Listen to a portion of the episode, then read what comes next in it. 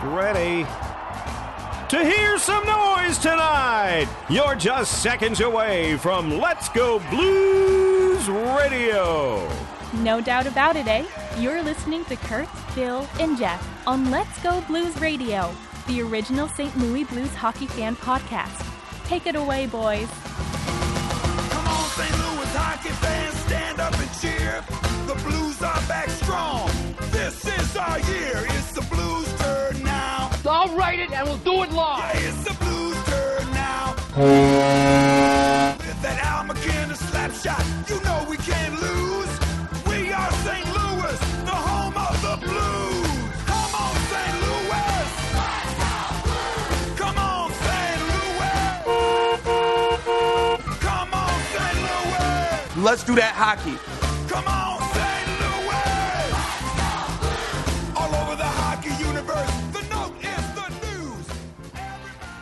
Welcome to season 7, episode 44 of Let's Go Blues Radio. We're broadcasting live on Wednesday, April 17th, 2019. This is franchise episode number 177 all time.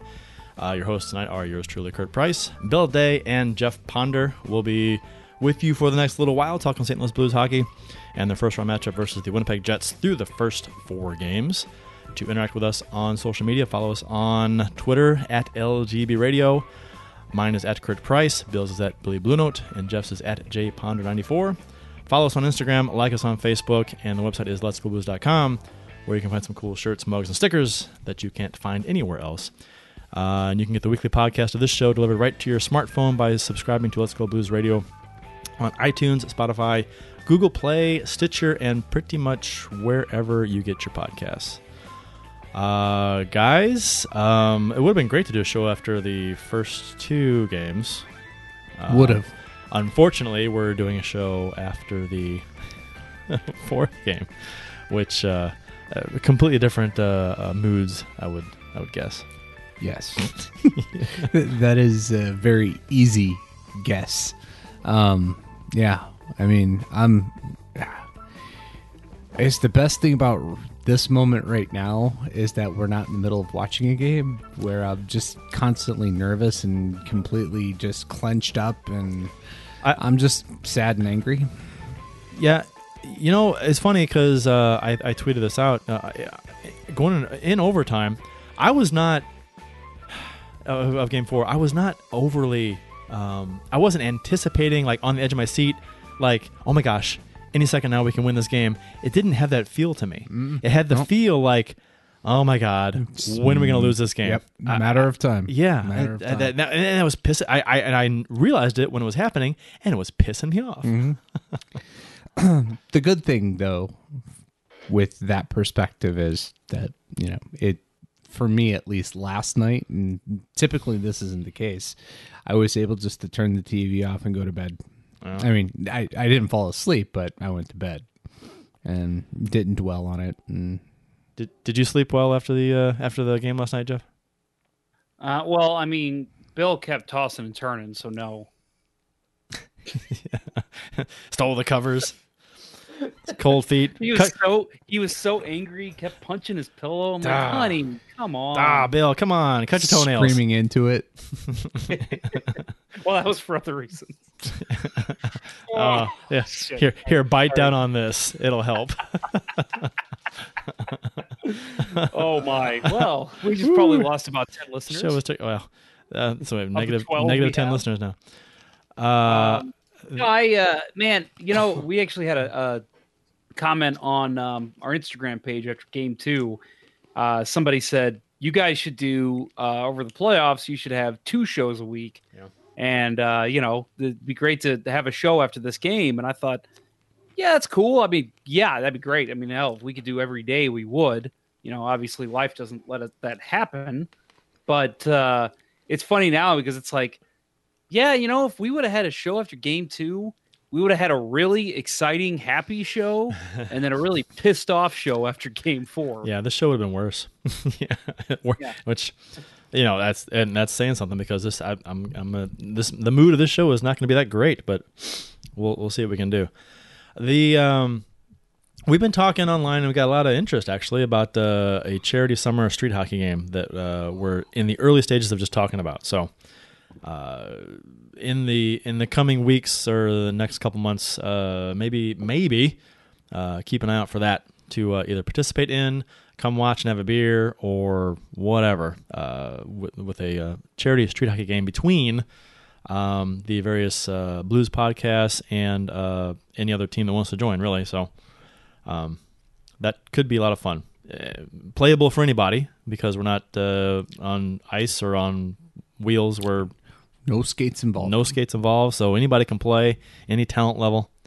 Uh, just kind of a fun, laid back uh, little tournament for uh, charity. So that could be that could be kind of fun. So if uh, anybody would like to play and get a team together, uh, keep that in mind because that may be coming. We'll be doing that in Kurt's driveway. So that's gonna be a You're lot of fun. right. My garage door thanks you. uh, no, you know, I'm, I'm reminded of, you know, trying to think of, you know, how this would be set up. Uh, did you guys ever play in NHL breakout tournaments by chance? No, I did hoop it up, which was Okay. Well, I the don't know NBA is. the equivalent. NBA equivalent. Well, Okay. uh, Uh, yeah, the, equivalent. the breakout. I mean, it was on it was on Blades, but uh, you know they just had like a they basically rented out a big parking lot in somewhere in St. Louis. Uh, a couple of years ago, they did Washington University. Another one they did uh, Union Station, and um, you know they just had booths set up and and you know different things, which I think that'd be cool too if we could get some sponsors involved and you know allow them to you know kind of take a little bit of space. And obviously this is in development. So as I say this, this is something we have not discussed, but just trying to think of of things that we could do to to raise more money for charity. Um, we've talked to the other podcasts already; they're very interested. Um, Bill is uh, probably not allowed to play because he's going to be too good. So figure that out. Wait, there, you know, there's some there. I- I don't. I assume there are some nice outdoor like roller hockey rinks in St. Louis, sprinkled about. Uh, there's a really nice one in Edwardsville um, that is an option, uh, which would involve renting the pavilion. Right. I think Jeff mentioned there's one in Brentwood. Okay. Yeah, yeah. There's a great one in Brentwood actually. Okay. Yeah. I, I mean, so I mean, it, it's that those. There's a number of options we could go with. So, um, whatever is more convenient for everybody, and whatever is Yeah. the cheapest. Yeah, I mean that's that's let's not lie here. That's part of it. Um, we uh, again, this is more. This is for fun. This is to get the podcasts involved with each other, but it's mostly for charity. So um, if you have any ideas for this, uh, I'm not going to say email us because I never get that right.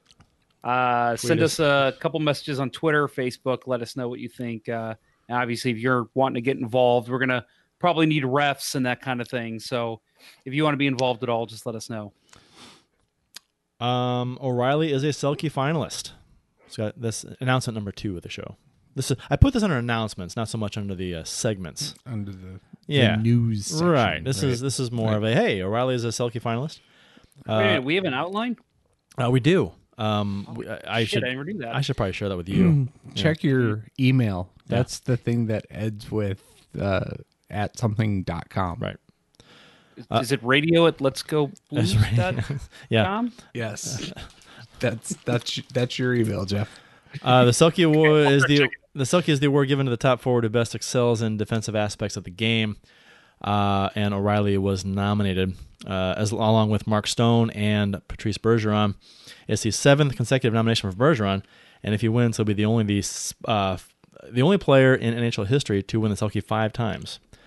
So uh, congratulations to Ryan O'Reilly. You know what's funny about this is that after we acquired O'Reilly in the trade, uh, a number of Buffalo Sabres fans online were chirping Blues fans, talking about how poor O'Reilly's defense was.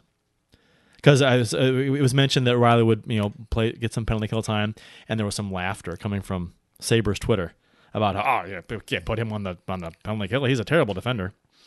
And I'm like, I don't think Buffalo Sabres fans could have been more wrong about everything surrounding O'Reilly. They have gotten everything about him wrong. Everything surrounding that trade. Yeah, I, I- that, that- they're wrong about how how uh, uh, I mean maybe O'Reilly was a was not good for that team because the team was a shit show. I mean, he wanted out. Uh, who uh, who would blame him? But uh, yeah, he said he said at the end of the year that uh, he was what just tired of the losing he, he lost his passion for the game. Yeah, And when you can you blame him? But you play in Buffalo, you lose your passion for the game. Yeah. Look at look at Patrick. Berglund, Berglund. Exactly. Berglund fucking quit the league. It's like Jesus Christ, nobody wants to play there. They're so bad. Oh, I, I was just and when they when they tanked the same time the Blues just took off, I'm like, oh my god, this is this is a perfect storm of happiness. And then and the the number of uh, uh, Blues Twitter accounts, for example, that were with chirping Blues fans, they were silent. Uh, they were even chirped back by Blues fans, and they they did not say a word. Which kudos to them for not saying Yeah. a word. Yeah. Take it. Yeah, But Just take is- it. That, that has been funny. The the process that I've watched on Twitter for the last. I mean, honestly, even even before the Blues turned it around, because O'Reilly was playing so well. So to witness the you know the the shit the Blues fans got when the the trade goes down, and then pretty much the rest of the summer, and then even like you said, when when the Sabres take number one for five minutes, uh, Blues fans are getting chirped like crazy Oh my god. and just watching the tables turn has just been so much fun. I- We had a, uh Chad. I'm going to say his name. Domin-. Dominicus. Chad Dominicus on from uh, Die by the Blade podcast, and uh, we've been talking throughout the year about it. And um, he told me, you know, he's like, "Man, I, that trade could not have gone worse for the Buffalo Sabres."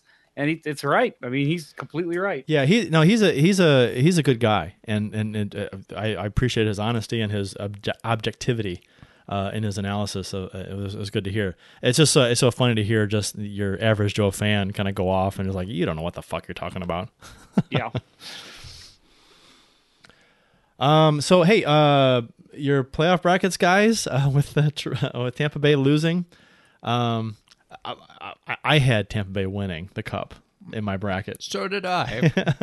So I had I had Tampa in the final. that uh, that that was a yeah. yeah. mine's not looking so good. No, no. Uh, I mean, I think outside of some, you know, gu handful of guys in Columbus that couldn't help themselves, everybody's brackets busted at this point. yeah, and uh, I mean, which uh, I mean, if everyone's brackets busted, then no one's brackets busted, right? I mean, I mean, as far as like Right. Payout goes. Yeah. Uh, so I, I mean, hopefully, I mean, uh, yeah, I don't, I don't have any other crazy uh, upsets the rest of the way, really, to uh, to kind of make up for the fact that they get some points from you know other people aren't getting. So. I, Yeah, I I do the I'm- Blues going to the final. That's a crazy thing, but we're in a Blues league, so Right. a lot of folks probably have that. Right. I did. I I had, I I- had Tampa I'm over the Blues in the final. I'm screwed because I got San Jose winning the cup, and they're not even going to get out of the first round. Yeah. So- so so yeah um after uh after the game sunday night uh, my cousin who's uh, in san jose texted me and you know just about what a tough game it was he's like yeah sometimes it happens our goalie forgot how to play goal and uh, oh, Jones. Yeah. Well, it- it- that's that's what I said going into that series. I didn't I didn't think Vegas uh, had any problems scoring goals because Jones just is not has not been a good goalie this year. No. And my favorite tweet after Thornton got suspended was, "Do you think he could learn how to play goal in that one game off?" Um, so the official beers of episode number one seventy seven. Ah, Mr. Day. What do you got over there? I am uh, I'm drinking something that was gifted to me, and you know, as I am wont to do, I like to make a metaphor of it. So it was gifted to me by somebody who I consider knowledgeable in the area of beer, and he was excited about it. And What is it? it, doesn't it's it's an imperial stout with cinnamon and vanilla. It doesn't say it at here on here at all. What it is? Right. It's uh, I can't even read the label. M- It's melodic, melodic. melodic. Yes. Second shift brewing and perennial. and perennial. I was gonna say I saw perennial first. Yeah. I've enjoyed a number of perennial stuff. I haven't had too many second shift brewing. the nine point one percent. Wow. Yeah, so it's it's an imperial stout. So you know, it I so again, it was gifted to me. I I, I was told it would be you know really good and exciting, and it's kind of like the Blues series. a lot of hype. A lot of hype starts off good and then meh, Finishes flat. It's an imperial stout. Yeah, it's, You know what? It's heavy and syrupy. It's not bad. I mean, it's still got a chance to come out pretty good, but I I don't know. Maybe I'm on not your, there yet. Maybe if you had three of them, you the third one would be pretty damn good. The Second one, probably you know, uh. I was gonna say first and second would be good. Maybe the third and fourth suck. Well, the nine point one percent. The second one would be pretty good. Yeah. The uh, I my big one of my big pet peeves with with uh, beers, craft beers especially, since there's the the flavors are all over the place.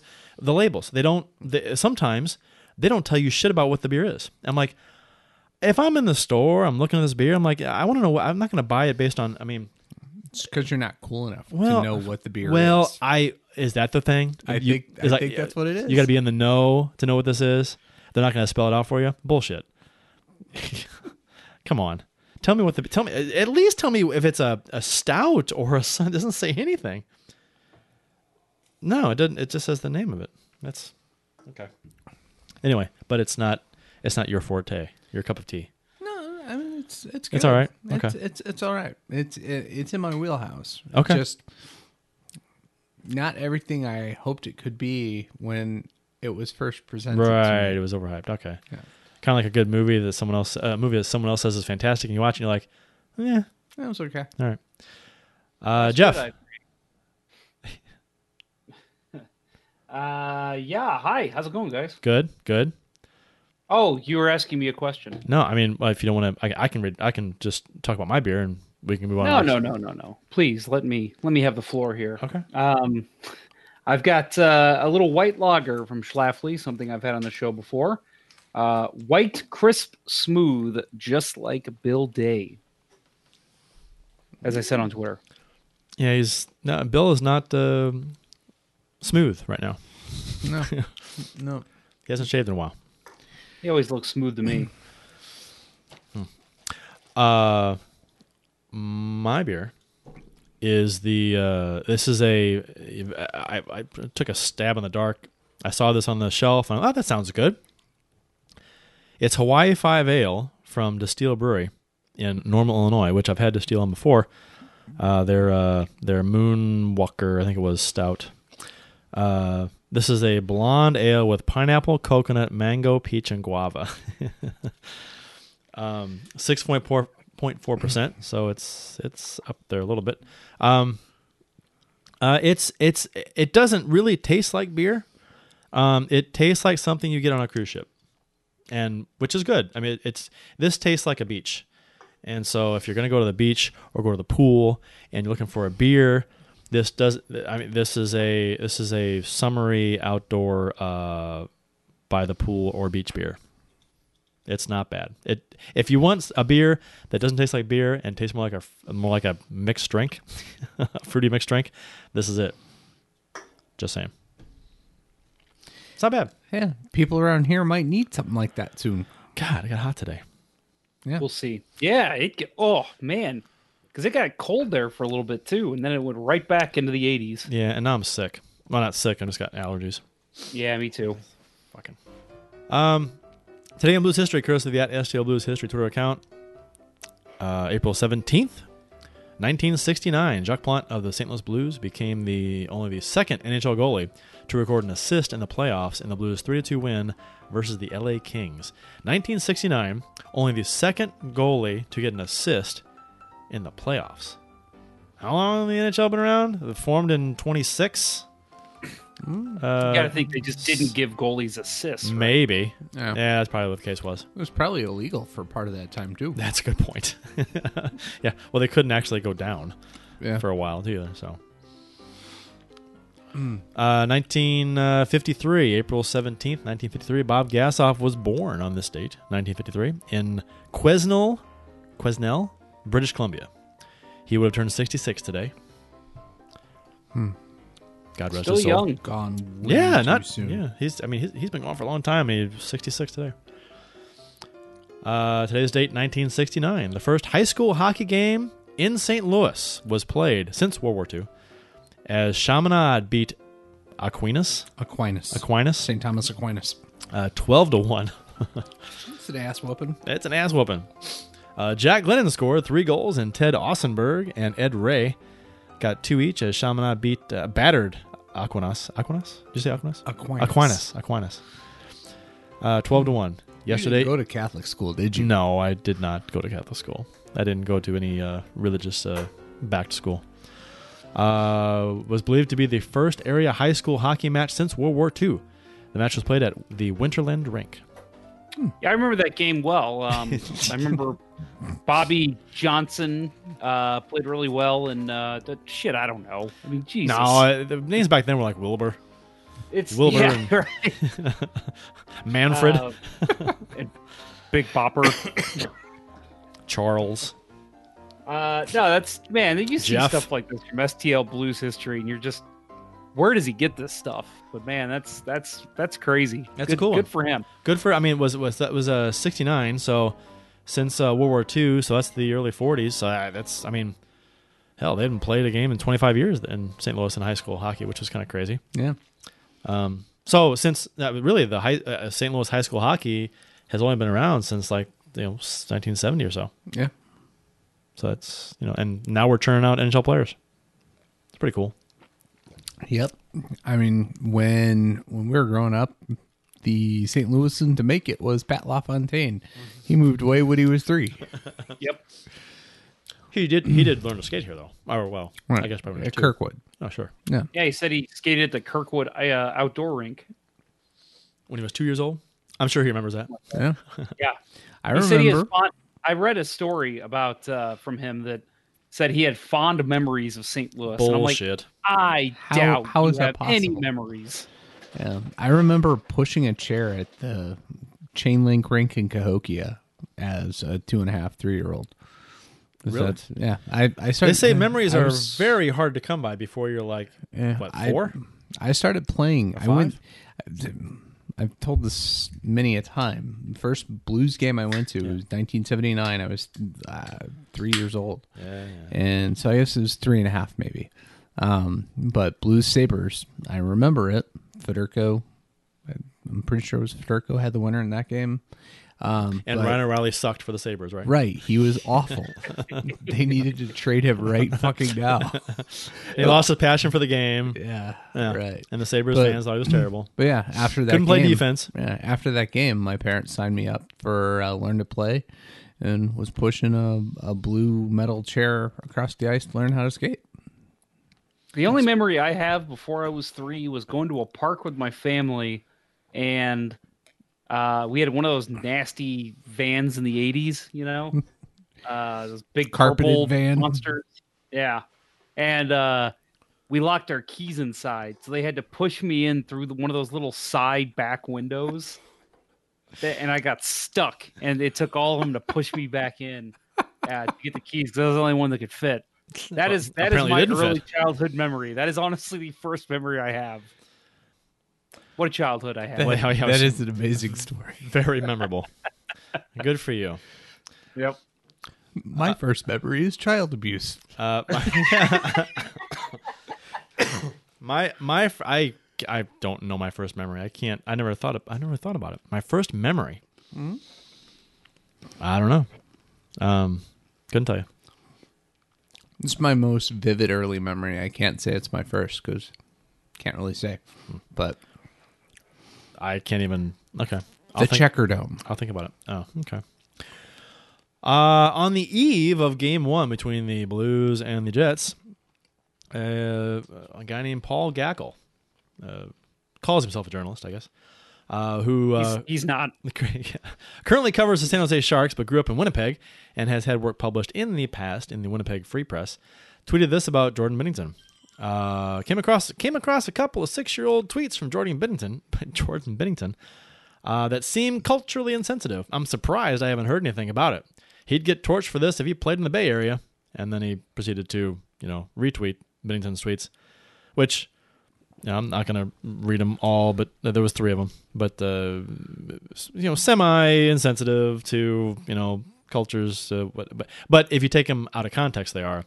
Putting in context, not as much. It's just a it's it's a yeah. So It's it's it was a, a hack hit job.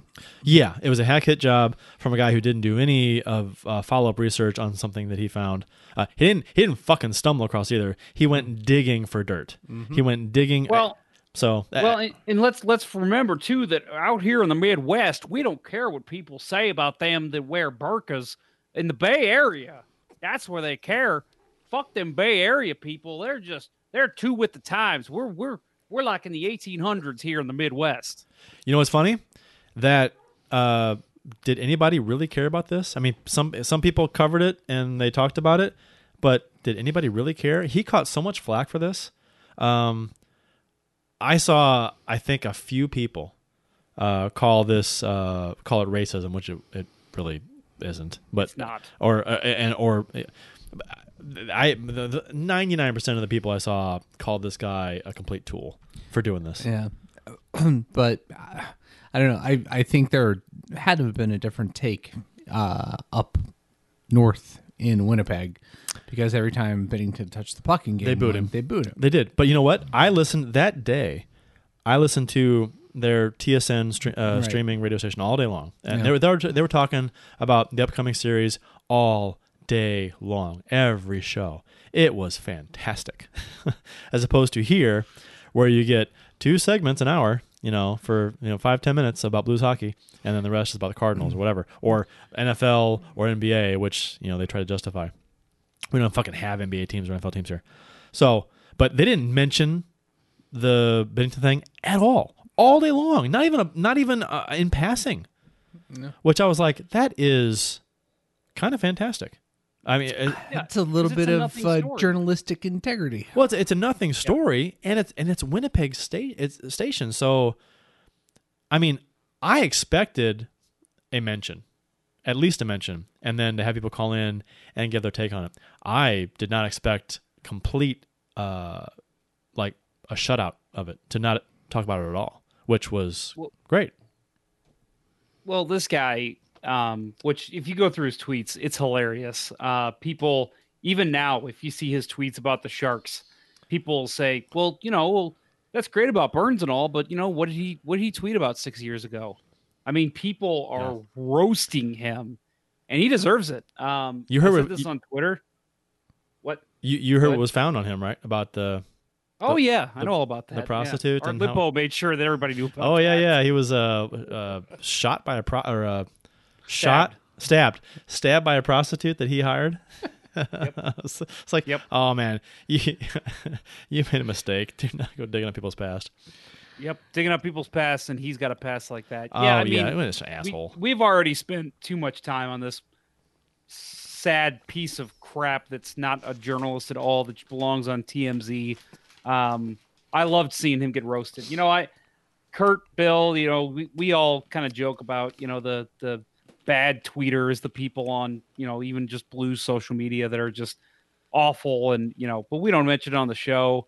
Um not often, not guy. that often. well, not all the time. Uh, but this guy, my God, I mean, he deserves every bit of flack he gets. Uh, not a journalist. The Sharks, honestly, should consider giving this guy credentials after what he did. I mean, it's pretty clear. He says he came across these tweets, stumbled across them, whatever. Um, kind of funny you came across those the day game one of your favorite team is playing against Jordan Binnington. How do you come across six year old tweets? and the timing is insane. yeah, Come on, buddy. Yeah, that's uh he sat on that until game 1 and uh it's shameful. So yeah, that that guy please roast him. Continue to roast him Twitter. He deserves it. Uh, Gackle report. Mike McIntyre, a reporter for the Winnipeg Free Press, uh, took Gackle's tweets and wrote an article in the Winnipeg Free Press. Uh, obviously, trying to stir stuff up even more, which is again is why I thought that their radio station would have would have just talked about it because it was, it was in their paper. Um, and that guy's a piece of work too. He is, yeah. So, and Binnington's response uh, said that he said it was a while ago when I was a teenager. Uh, following the blues, uh, let's see, uh, it was a little sarcasm, joking around. You know, I was a teenager. That's what life is about. You live and learn, and you grow as a human. So I'm just here to play a couple hockey games. Well, and the fact that he didn't say anything was ridiculous. I don't think he I you know, he yeah. probably just did it because he said, you know what, I'm just gonna nip this in the bud now. So I get why he did it, but it's it's crap that he even had to say anything. I love that. you he, know that- I love he didn't apologize either and say I'm sorry. Mm-hmm. Oh no, I love that. not- uh, let's let's face it. Maybe what he said you could say is you you you called it semi racism. No, And no, I- no, I no. I call it, I call it semi-insensitive. Yeah. Semi insensitive. insensitive. Yeah, Okay. Yeah. Okay. Yeah. And I'll agree with that. Semi insensitive. But you got to take the context. The context is huge. Yes, and it, and and think about too the fact that one he was 19, Right. Two that was six years ago. I mean, this this new trend of digging up sports personalities' tweets from six, seven, eight years ago. That shit's got to stop. I mean, we all think about how you guys were at 19. Think about how I was at 19. I mean, I was saying shit left and right that that if it would have gotten out at all, I would have never been given press credentials. So it's just ugh, it's ridiculous for him to attack Binnington like that. And, and like you said, for the Winnipeg Free Press to pick it up, shame on them. Yep. Right. And saw a number of people tweet this out, and I totally agree with it. How is it that this day and age, every professional sports team doesn't at least have an intern going back to whitewash all of their guys, uh, everybody in the organization's uh, Well, social media? Yeah, we talked about that. That that, that was that was uh when it was brought up. I'm like, that is a great point because with all, with especially now with with all the past the, the things that have been drug up from celebrities and from uh, produ- uh, uh, the the guy uh, Gunn that did the uh, uh, uh, Guardians of the Galaxy uh, stuff, and he James his, Gunn? James Gunn his old tweets uh, came back to haunt him. They fired him, and then they rehired him for Guardians of the Galaxy three, which thank God. Um, but yeah, you would think that as an athlete, uh, if you get uh, you bring an athlete on board on your team, you're gonna have your your somebody in the organization is gonna okay, we're gonna go through your old social media posts to make sure and to scrub it to make sure nothing comes back to bite you in the ass. You said years ago. That should be a no brainer nowadays. I don't know why teams don't do this and why agents don't do this. Mm-hmm. Like his Yeah, agent what- that was my point. Yeah. Well, yeah. his agent is, an Mike agent- Liut. an is it really? have somebody combing through Twitter So and Facebook. So come on, Liut. Hi- I'm sure he has a well. Does Liut have a staff? Maybe he has a staff. I'm sure he has a staff. So we should offer to be Liut staff. the, we we should offer to have to provide this service to people to create a He create should have a, he, he should have a Twitter staff. only the most highly respected groups and shows have Twitter staffs. Mm-hmm. You're right. Right. So I mean, let's not get crazy here. We're not at that level, and neither is Binnington, to be honest. But I we should start a business to provide services to since teams aren't doing it apparently um, to uh, sports athletes or whoever. Uh, we'll we'll go through your your past uh, social media history and we'll we'll uh, bring up anything that could be uh, considered uh, controversial and we'll scrub, we'll look to scrub it for you. See, th- this is what I love about this show. This is like we're just drinking, drinking, talking, and you know, if we really were serious about this being a business, we wouldn't announce this on the air now, would we? No, surely somebody does this. I mean, I, I- any responsible agent is going to make sure this is done. I, uh, no knock on Mike Liut, but um, I, I, uh, okay, a little bit. He should he dropped the ball here. He should have. He should have. This is something that should be considered in the future anyway. Yeah, No, I- like you said, it's an But- intern job. You just you Yeah, just tell an sure. intern go But- through this guy's Twitter timeline and see what he's tweeted in the last ten years. Yeah, so I, I totally see our business model. It's it's risk based. Six months ago, Jordan Binnington, it, he's he was a punchline on this show. I know, right? You know, and now he's he is what's standing between the Blues and the uh, abyss. Um, so you know maybe you know there wasn't a lot of risk in ha- you know in what he tweeted because it didn't matter Right. if he wasn't going to come through. So who's going to spend the time? Well, Why not Binnington? I think once once the question is, you know, the answered. You know, Binnington is the guy, and he's here. Somebody's got to go go through and do that. But Yeah, uh, uh, with all athletes and uh, teams should hire a service to because really, I mean, yeah, it's the agent uh, could do this, but really, it's the team's investment. So And by hire a service, we don't mean a prostitute who's going to stab them. right, like Mr. Gackle, uh, do not go his route. Anyway, uh, moving on. Like Jeff said, we spent enough time. Yeah, too much time. Uh, freaking freaking loser. I have no problem. I mean, listen, I I will say the nicest things about people who deserve it, and I will say the meanest things about people who deserve it, and I will say it to his face. Paul Gackle, you want to come on our show? I would love to tell you what I think about you. oh, maybe uh, we could have him and Darren Kimball on the same time, and you can tell them both what you're thinking. I love Darren Kimball. Oh, don't know why he that's doesn't not love me. that's not what you said the other that one show. I I don't know what you're talking about. Wait, wait. Is this a Marty Brodeur poutine? Oh my Oh, god! yeah, that's a good commercial. I have not seen it. There's an Yeah, enter- that's a good enterprise commercial with Brodeur with an apron that says "I love poutine." and he's eating Yep. poutine. Yeah, that's cool. He's eating poutine in an enterprise. That's awesome. Uh, games one and two of this uh, first round matchup between the Blues and the Jets. Uh, the Blues won uh, game one, two to one in comfort mind fashion. Uh, fantastic finish to this game. Uh, the first two periods, the Blues uh, didn't play particularly well, but uh, and Bozak scored in the third. Uh, you know, Perron scored off the faceoff in the offensive- offensive zone, and they showed uh, Perron and uh, Parayko uh, talking about a set play before the faceoff. Yep. And uh, apparently it worked to a T. Yeah, because, they executed perfectly. yeah. Parayko, the one faceoff was one. Parayko gets the puck and goes to the boards and then uh, pulls the defender over and then pass, dishes it uh, back to the point to Perron who tells the wrist shot go and uh, through traffic and it goes in. Not that there's anything, uh, not that, uh, not that the play in particular was anything special to cause the goal because it was a wrist shot from the point that went through traffic. I mean, but still went in, didn't hit anybody. So thank God And a theme. And a- Blocker side. and a theme blocker side, right? Um, and Bozak's goal, which I was very happy to uh, uh, happy to uh, see him get a goal because uh, Um, he he had been robbed a couple times in that game. Right. We Yeah, we talked was. about this. Everybody knew it was going to be Bozak. Everybody knew. I mean, he. I turned to my I turned to my daughter. I'm like, Bozak's gonna score. I, he's he's, Yeah. he's going to. He's, he's had so many chances. Yeah. You know what I loved about this, and, and I'm sure we'll talk a little bit more about the third guy I'm going to mention here, but the three heroes of that game outside of Jordan Binnington were David Perron, uh, Tyler Bozak, and Pat Maroon.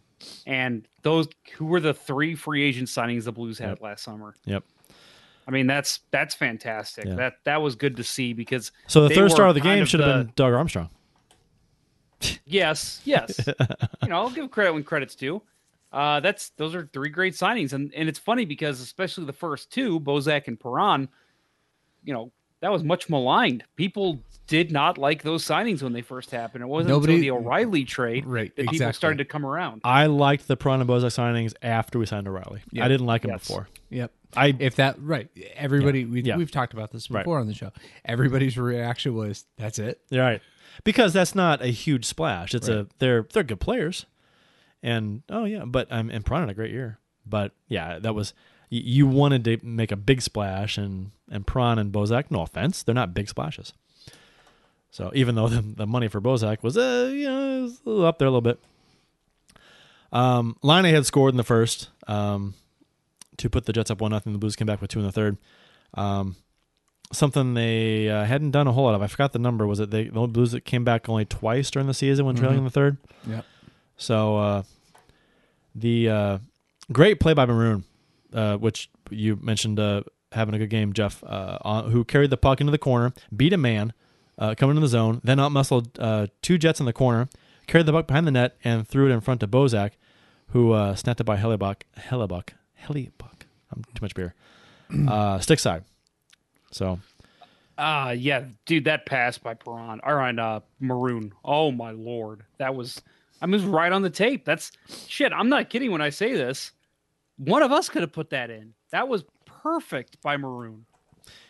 Uh, the Jets had the better of the play in most of the first two periods. Uh, Blues came on in the third and got the win. Uh, Binnington stopped 24-25. Didn't seem fate, Huh?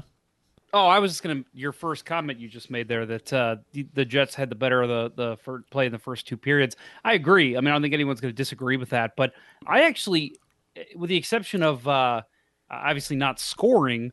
I actually liked the Blues' approach uh, that game. I thought, you know, I really think that you know in, in Winnipeg, the loudest building in the NHL, and then you know if you want to include like Nashville or other cities similar, it's it's good in the playoffs, especially in Game One, to kind of let them come at you, and as long as you play solid defensive hockey, uh, you're not going to get blown out. And I think the Blues did that. They, you know, they they say the term "weathering the storm," and I know there was uh, some chatter on Blues Twitter about how uh, I think it was Jesse Hill who listens to the show had written, um, "Don't uh, weather the storm, be the storm."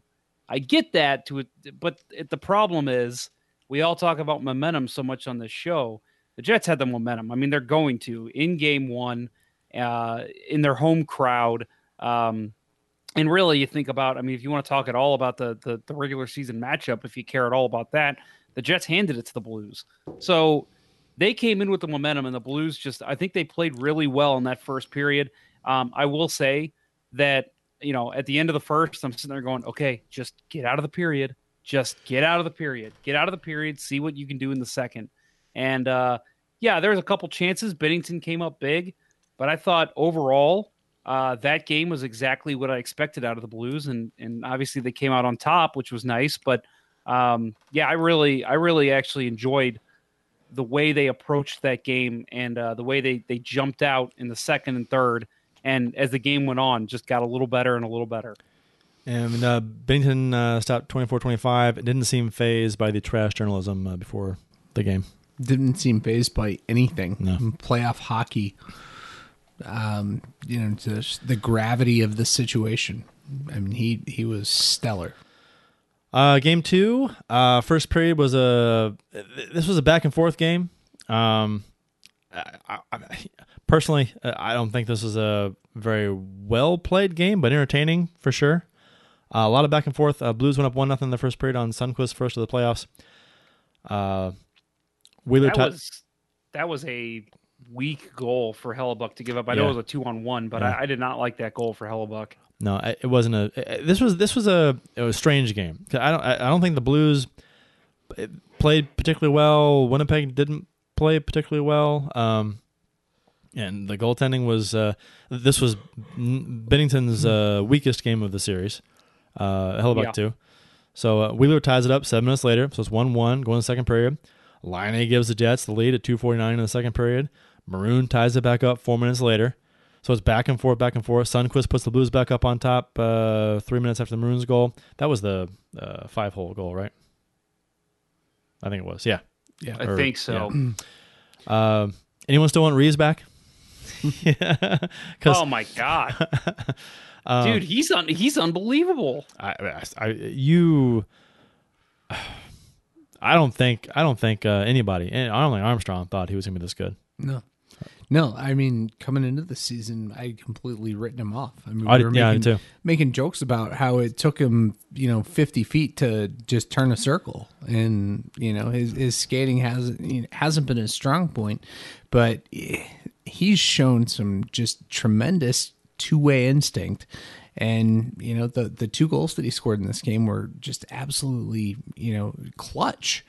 And he that's what he provided down the stretch.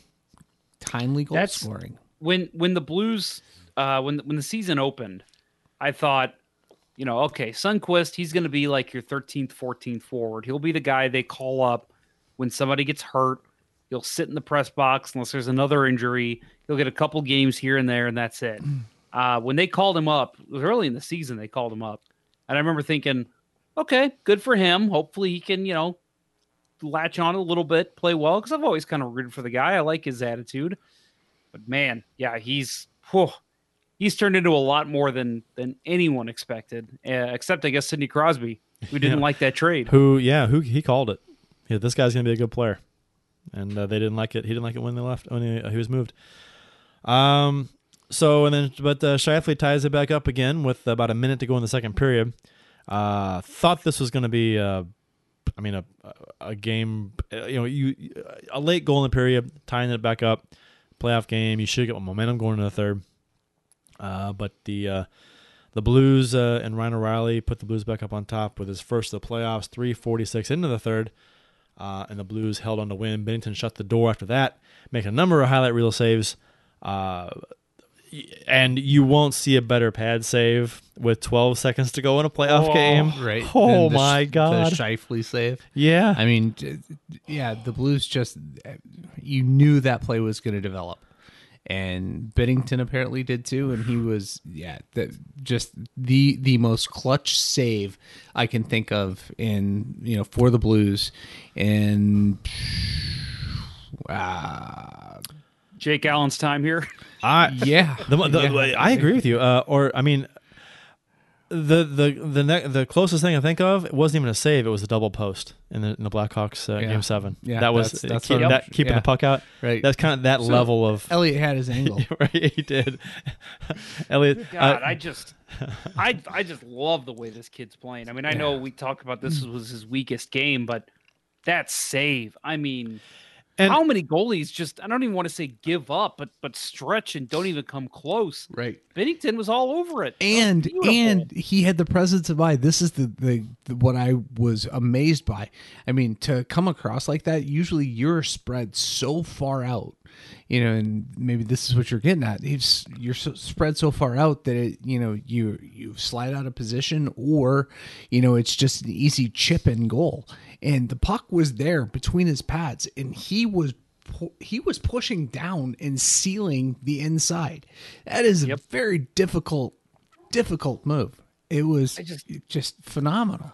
we've said this in the show so many times that we just love the way he plays. It's not just okay, he's making the big saves. Okay, it's it's the way that he is. He just has this swagger about him that I can't remember a Blues goalie having. I mean, maybe Joseph Fuhr. I mean, and I'm not trying to compare him to these guys. I'm just saying he takes the ice and he just does not crack, and I love that in him. He's he's aggressive. He's pushing to to always make the big save. You don't see him give mm-hmm. up after he gives up a weak one. I mean, everything about this kid is just so much fun to watch right now. I'm gonna, I'm gonna use this opportunity too to uh, call out the jackholes uh, that were uh, after uh, Binnington played a couple games and and they were adamant that oh this guy will flash in the pan two weeks and Allen's back in the net. You watch, you watch. Two weeks. I give it two weeks. Yeah. Morons. So, He's so you want to talk about great. you know uh, comparison in Blues history? I the last goalie that had the kind of swagger that he does, Brent Johnson. the last goalie Oh. that had the combination of talent and swagger that he has, Curtis Joseph. that's a good point. Yeah. Actually, you're right. Jo- yeah. God, I, Joseph was Joseph was my all time favorite. I, I I just like the guy. Yeah, And after hearing in his book now that came out, that, uh, hearing about how his, his childhood was and how that was, wow, man, just makes you root for the guy and be happy for his success all that much more. It's sad that he didn't win a cup. yeah. The best goalie uh, Best goalie to not, to not win a cup Yeah. that's out there right now. Yep. Yep. And, I was I was rooting for him when he came back. Remember when he came back when he was like 41 to back up the Maple Leafs? yeah. I thought I thought, man, this is great. I mean, not that he's going to be a starter or anything, but yeah, he he was a little rough when he came back. Yeah, but to uh, put the last point on uh, Binnington, juxtapose the save that he made versus the game-winning goal that uh, Hellebuyck gave up. That was a bad goal. Yeah, O'Reilly from way, Yeah, way out. yeah. I surprised him a little bit, but come on. Yeah, it was a quick shot. It was a quick shot by the defender, maybe a partial screen, but yeah, that that was a, that's a goal you got to have. Yeah. that it, oh, under the arm, right? Um, the it arm? was Under under, the blocker? pad. I Under- thought it was under the pad. Okay, I thought it was under blocker. Yeah, Or under it the- was- we've we've talked about this on the show before. Blocker that, side. yeah, you know, if, if there's a screen, obviously that's not good for the goalie. But if it's far enough out, usually goalies can uh, pick it back up or you know catch it right before it uh, gets to their crease. Um, and it's just not. He didn't read that well. But I will say, and, and to give a little bit of credit to Ryan O'Reilly because we don't do that enough on this show apparently. Um, I uh, the way that that he pivoted in that shot that's the kind of thing i love from him that you don't see from a lot of other blues players right now he he does that where it looks like okay he's he's backing off he's waiting for his you know tarasenko to catch up to the play or whoever and but then he just snipes this quick shot on goal and it's just it's beautiful. I love it, and and I'm hoping we can see more of that in Game Five. But we'll get to that in a bit. You know, after uh, game two, I was uh, there was a lot of talk that okay, Blues up two nothing, and they haven't played their best hockey yet. That was a common thing that was being said, which I, I'd agree with. They they hadn't played a full sixty minutes yet, and uh, they, they hadn't scored a power play goal in the first two games. They were over seven, I think it was, or was it over four? Yeah, over seven in the first two games. Um, had a lot of uh, had a lot of giveaways first two games, but they're up to nothing. So okay, great. Uh, things are looking pretty good. Uh, but so games three and four happened at home, and when we went up two nothing, I I told somebody on Twitter about it being uh, somebody about people talking about you know possible sweep being over. I said, hold on. The last two times we were up 2-0 in a series, we lost the series in in six games. We lost the next four. with L.A. and Chicago. Mm-hmm. So uh, let's let's calm down a little bit. Now, granted that uh, the last three times the Blues were up two nothing when they took two games on the road, games one and two, they were three and zero. Uh, this is the fourth time. Yeah. So they have not, and and the first two times they, I think they swept, and the third time was in five games, something like that. So Bill, Bill, can you uh can you say to me what what I always love hearing from the banking professionals of the world? Past, past, Oh, uh, past past uh, performance is not indicative of future results. boom, exactly. Every series is new. I agree with you. It's- no, and I and I'm, I know well, you are. I'm but, saying yeah. that, that these people who were saying that, oh well, you know, uh, you know, it, that the last times, the, yeah, because I saw that a lot. Oh, on the road in Blues history, they're three and zero, and they went up 2-0. Yeah, that was teams from ten years ago, fifteen years ago. It doesn't mean anything. So yeah, I was with you. For all these people saying, "Oh, it's going to be a sweep," uh, pump the brakes. Pump said- the brakes. I This isn't no. Columbus we're talking about here. Exactly, and, I, and and again, whoa, the Blues haven't played their best game yet. They're up two nothing. I'm like, yeah, they haven't played their best hockey yet. What happens if Winnipeg gets on their game and we don't get on ours? Then what happens? That's a great And- timely question. Yes, Because- very timely. If they find their game before we find ours, then what happens? So then games three and four happen.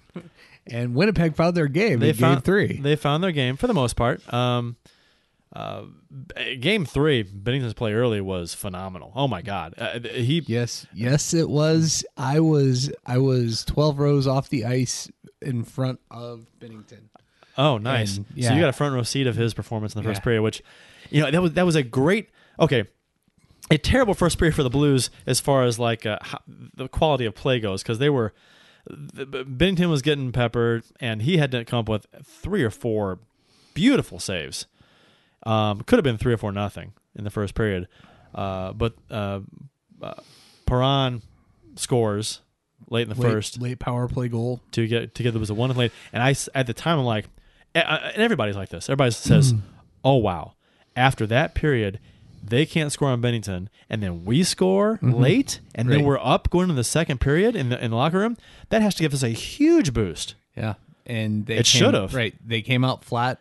Winnipeg did not break. That's what that's what I was expecting going into the second period. Is Winnipeg's thinking, Jesus Christ, we've done everything right in this series, and look where we are. After the first two games, they Yeah. couldn't solve Binnington that much, and then uh, ah, yeah, Yeah, but they doubled down, and so did Gord Dwyer, and made some shit calls. But yeah. I mean, not not that it was No, it- entire- it didn't- It wasn't the wasn't the, difference. officiating, No. but I mean, it- it was it was bad officiating, but it wasn't the difference in the game as Kelly Chase would make it think. Right. Binnington uh, was not able to stand on his head and save the day in the second. Uh, the Blues played like ass. They Yeah. left him out to Terrible. dry. It Yeah. was- No, no gap closure whatsoever. Standing around like crazy. three guys below the end red line, uh, and and uh, the puck comes out to the slot, and there's no one there to Mm-hmm. Yeah. cover whoever. line Parayko, yeah, Parayko, man, I'm I'm worried about how injured he's playing because he's he is so hesitant to make physical contact. Yeah, he is. And I mean, they that might be the worst period of hockey I've seen from the Blues defense since they've turned it around. I mean, they they looked pedestrian, every single one of them. Uh, there was a fluky goal too with uh, Byfuglien's goal off of uh, Binnington's helmet from yeah. behind the unred line. Yeah. Uh, just, Uh, uh, just that was not the Blues night. Well, in that that was perfectly indicative of how poorly Parayko's playing because Parayko, any other night is you know when he's healthy, he is going to stick to Byfuglien, and he gave him three feet to you know basically he was trying to force him to the outside, and Byfuglien just did a cutback play.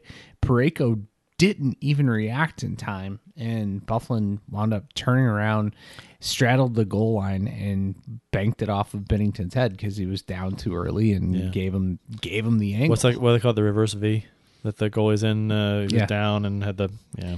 yeah, And it was funny because uh, they were they were critical of of Binnington being in that that position when and but Pang on uh, Winnipeg's TSN radio, he was uh, on the show when I was listening, and he said that uh, one of Binnington's pluses is that he doesn't do that. He doesn't do the reverse V that the goalies do. he was But- fucking exhausted. Yeah, he, he did it that he did it on that goal. Yeah, he was fucking exhausted and he was, you know, he was just, he got down and didn't get back up when he should have and gave him the angle. Uh, Mandarin Melon in the YouTube chat got some chatting going on in the YouTube chat. Uh, says, "Hey guys, quit being coy. Let's talk about how sexy Oskar is. Them Pretty teeth. good. He's Them teeth. them teeth. You know, I I I, I was telling, uh, I was talking the other day. I was like, you know what? He needs to get a puck in the mouth. He really does, so he can get good teeth when he retires. Wow. sooner or later, sooner or later during his career, he needs to get a puck or an elbow in the mouth and lose his front three or four teeth, and then he can get some good teeth when he retires. Eh, put him on the same team as TJ Oshie. He'll take a slap shot to his face for him. Uh, the, and, and how, how as badly as the second period went, the Blues uh, came out in the third. Tarasenko scores early in the third, and all of a sudden they're within one goal. So it's like, oh, it's three two, and the place was going. Bill, the place was going. It was It pretty was loud. going batshit Yeah, crazy. because here we come in the Blues third period. Uh, similar to the you know come from behind win in game one, third period, um, and the in the third period goal in game two. So the Blues own the third period again. Here it comes. No, they kind of exchanged goals. Winnipeg got a couple more. Uh, uh, it, what, what what sucks about it though is that after Tarasenko's goal was it Maroon? Maroon was robbed on the uh, kind of a wraparound, the stick save Yeah. by uh, that would have tied the game. That was a good scoring chance, and uh, Yeah. he couldn't put it by Hellebuyck. And immediately back the other way, Right. Tanev scores. Right, that was a big, huge, Yeah. huge shift in the game. Yeah. If Maroon scores there, we might win that game. Oh, yeah. After playing a shitty second period, Yeah. um, and uh, first half of the and most of the first. You know, uh, but that's so, and that that's that's a tribute to I guess Binnington playing well and and uh, the Blues. I uh, you would have heard this uh, uh, uh, recap, I guess, bending but not breaking after the game. If the Blues had come back and won that game, but uh, Winnipeg just had too much that game. So that, that and that didn't work out. Steen scored five minutes what later to give the Blues a glimmer of hope, but then Kyle Connor scored for the Jets a minute after that to crush that glimmer of hope. Jets win six three. So Yeah, that was just. I mean, we we've already said that uh, some of the stuff we saw in that game was just some of the worst stuff we've seen from the Blues since the turnaround. Um, that whole game, you know, Craig Berube after that game, um, you know, promised a better effort in Game Four. I mean, he basically came out and said that they were dog shit in Game Three. Um, they were, you know, I I think they uh, they let the Jets come to them instead of going to the Jets. Um, they should have come out with more fire. And now you said it, uh, the Pat Maroon chance, and then they they skate it right down and score. Um, I feel like that really defa- deflated the Blues. You know, I feel like even after that goal, this team that we've seen the past couple months, they would come back and and still have okay, guys, we're only two down. We've already come back. We've already cut their lead. Let's do it again. Let's do it again. But that just never happened. I think after that that goal went in, uh, we just we saw a deflated Blues team. Right. And I, I, you know, I'm at the game, so I'm not, you know, getting on Twitter and you know, looking and seeing You're what not Mr. Blues are- Hat. No, no, not at- Wow, I was going to make the same joke. Yeah, not at this point. Where did the Jake Allen uh, fan club come out and say Oh, my if God. that was Jake Allen that gave up that goal right there, he would be run out of town? Because that's what I was thinking. I didn't see you know, that. It's that didn't- that was the you know the uh, most uh, I don't know distinctive chance for him to make for Binnington to make a game you know a game saving save and he didn't do it and you know it he, Just shut the door in the third, and he couldn't do it. Yeah. Which, right- especially right after Hellebuyck did it down at the other yeah, end. right, right. And, and to be honest, uh, to be fair though, uh, he To be fair. to be fair, he uh, the Jets did a good job at picking the corners on their chances. Mm-hmm. Uh, not giving Binnington much of a chance to make those saves. They put the puck where he wasn't. So uh, the Jets have been just better executing every aspect. They they're making passes, you know, pinpoint passes and controlling them when they get them, whereas the Blues seem to make sloppy passes a foot away. If they make contact, it bounces off the stick. game four, especially, Yes. uh, that game four was uh, That- that was frustrating. a good segue. Yeah, great segue. It could uh, only lineup the lineup only lineup change in uh, game four was Fabbri and for Sanford on the fourth line. Binnington hadn't lost back to back games all season, and the Blues hadn't lost back to back games in over a month. So uh, Um, before we get into that, I do want to ask you guys.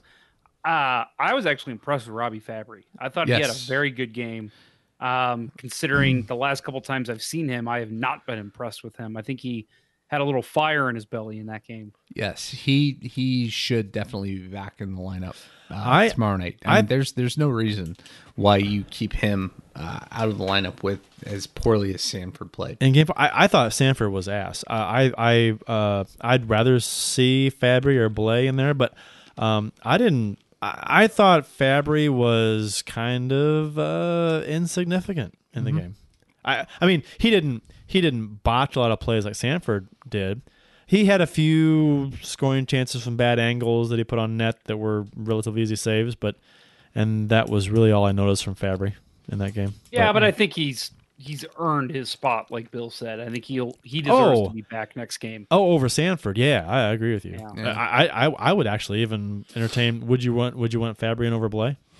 Uh, yes, Okay. and Yeah, MacEachern. Don't forget about I know. Mackenzie MacEachern. Right. Uh, I mean, so over he's, both he's them. kind of the forgotten guy. Yeah, I I was talking with uh, some guys at work today, and I actually, with as shitty as Jaden Schwartz has played over the last couple games, I want to see them try a period with Fabbri up in his spot. Do you know what? I'm fine with that. you know, I I agree with you, but because Schwartz has been He's nothing. He's he- done absolutely nothing. He's nothing. the antithesis of Berube hockey. Berube wants them pushing the puck north, and every time Schwartz is either going east, west, or south. He doesn't push the play north. the, Jim Thomas was asked about that in his chat on uh, STL today. I guess it was uh, his uh, interaction with the fans. Yeah. and somebody asked him about, uh, well, you know, about dropping Schwartz down uh, a line or two in the in the, in the lineup, and uh, he goes, "No, I don't think uh, I'd be surprised if Blues do that. I get the impression they're going to go with the guys that got him there." And I'm like, Schwartz isn't the guy that got you there. Schwartz hasn't done anything this season. No. So I don't know why. I why. I, I, that that that was a that was a interesting thing that uh, Thomas said. I was like, uh, I don't, I don't. Uh, Schwartz was not a guy who who got them here. Yeah, Um, and and you know a lot of people because I mentioned after this game, um, which we'll talk about here in a second, um, that I if I'm Coach Berube and I know that this is kind of a, a you know a big move, I'm not playing Jaden Schwartz next game. He has been because because you look at and and the, the the argument that I got was well Brayden Schenn hasn't done anything in the series either. Okay, but Brayden Schenn had a good season. Brayden Schenn Right. played mm-hmm. well with O'Reilly and Tarasenko. Yeah, you can't you can't sit. Jaden Schenn. Schwartz has not done anything Right. this entire season. More so on- what more makes on you Schenn think in he's a going to turn it around now? There's belief that Brayden Schenn's going to turn it around. Jaden Schwartz, I don't have any any belief that that guy is going to be able to come in and have a big game in Game Five. he hasn't come close to even creating a good scoring chance. I, not that I can recall. No, he subverts them more often than he he creates. He I mean, he just he his instincts are good. His his He's- confidence with the puck is terrible, and uh, he falls down. He's the new TJ Oshie. he's not he, he's he's not even uh uh cr- playing a good like he's a thief he on takeaways he's a, he used to be a great uh, uh takeaway expert he's not even doing that he's not stealing the puck from anybody Nope. i i just Well, I there's. I was going to say there's been specific plays that that I could point to in Game Four, where I mean I remember one time he was breaking in. Now, granted, there was two guys on him, but you know the Jaden Schwartz of old. Maybe okay, I'll dump it in the corner. Perron will go back and get it. Uh, Sundqvist will be there, or you know I'll slide it across. No, he just tries and just shoots this shot towards the net that goes. I mean, because he, like I said, two guys on him. He rung it like ten feet wide and it ends up going out of the zone. It's like what what are you doing, man? Like you got to keep the puck in the zone. You can't be shooting at the glass. and they're they're using him on the power play the as point on the second power play which is tells me one that he's valued too much to actually have him demoted and out of the lineup i i, I agree with thomas's take that it, he's not coming out but what the fuck are you doing with him on the power play I think I think Thomas was even saying was saying that he wouldn't even uh, uh, move him down. yeah He would just keep him where he is, which I don't I don't get. I, Yeah. But whatever. Uh, the uh, Binnington rebounded nicely in this game. Yeah. Uh, from the game before. Yeah. Not that he not that For Binnington sure. had a had a bad game the game before. It just wasn't up to his standards. right Um, And something that that I noticed about him in this game, and and you know you could say this probably about any game before too. Um, with him having a rough game in Game Three, again, not that he was bad, I felt like he was challenging even more. He was coming out of his crease. He was cutting down angles. oh yeah Um, I loved it. I just, again, I love the way that he has this swagger about himself that I'm not going to get down. I'm going to go out and still play my game. Right. He he recognized that he was too deep in the crease on several of the goals, and he was on top, challenging. I mean, the save he made on Laine, Yes. and who who else was it that point blank slap shot from the slot, and Binnington that- comes out and gloves it. Is that Rasta? um, I think it was. Rost- uh, Rasta, yeah. Rastafarian. yeah. yeah. Ross not going to work here anymore.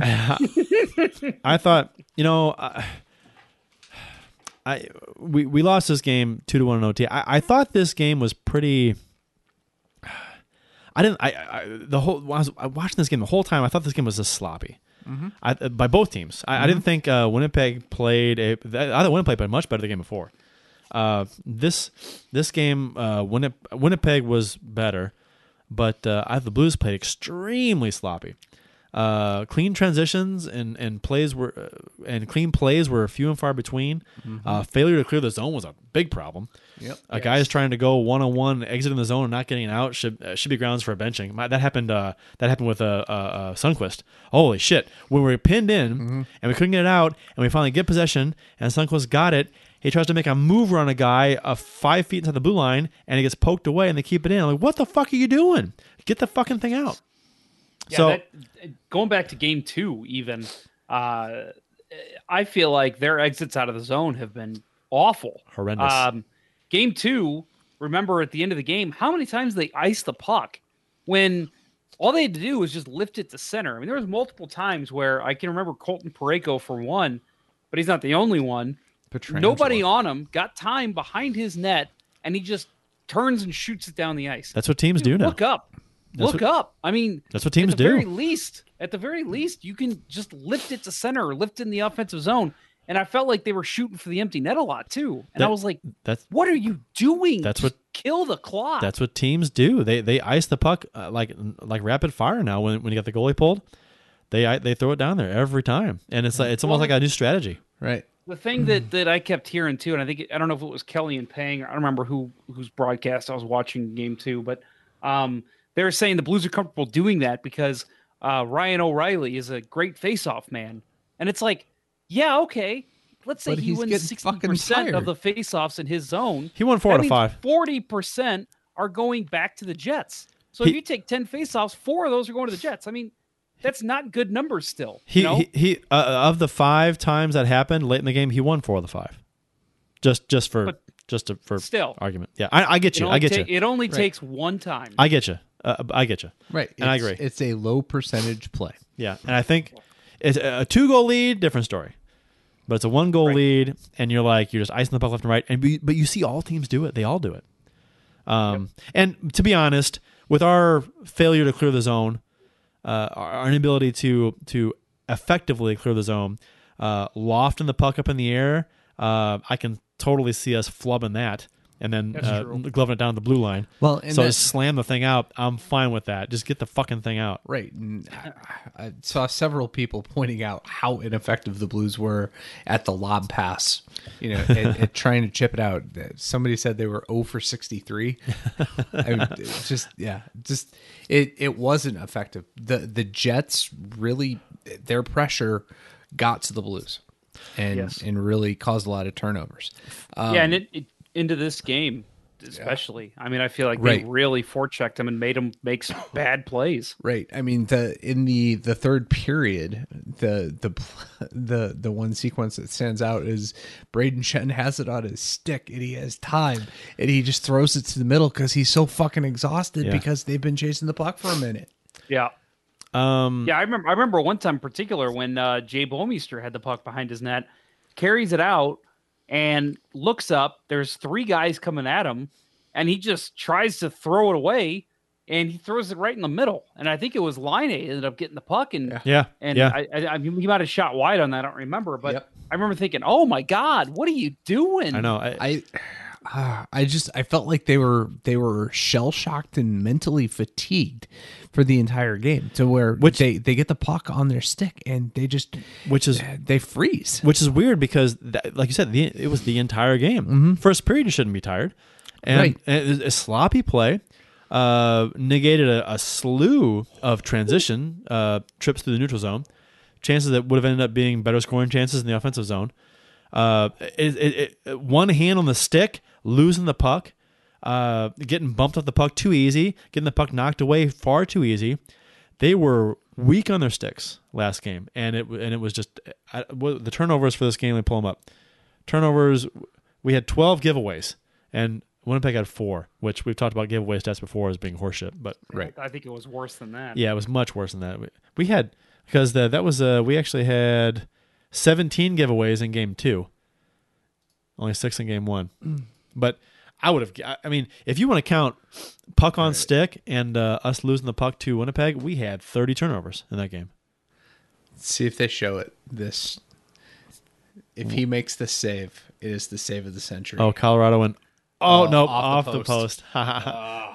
to the Mike Smith eye, I dove couldn't across. And, it. yeah, Mike Smith dove across and had his was on his side and threw his glove up in the air and it hit the post. Not yeah reverse two pad stack you don't see that much Uh, scoreless game going in the third. As in previous games, the Blues struck in the third. Uh, Tarasenko sniped his favorite spot upper glove on Hellebuyck uh, just 35 seconds in on the power play. I'm like, fan fucking tastic. After this sloppy ass game, we got a lead in the third period. Great.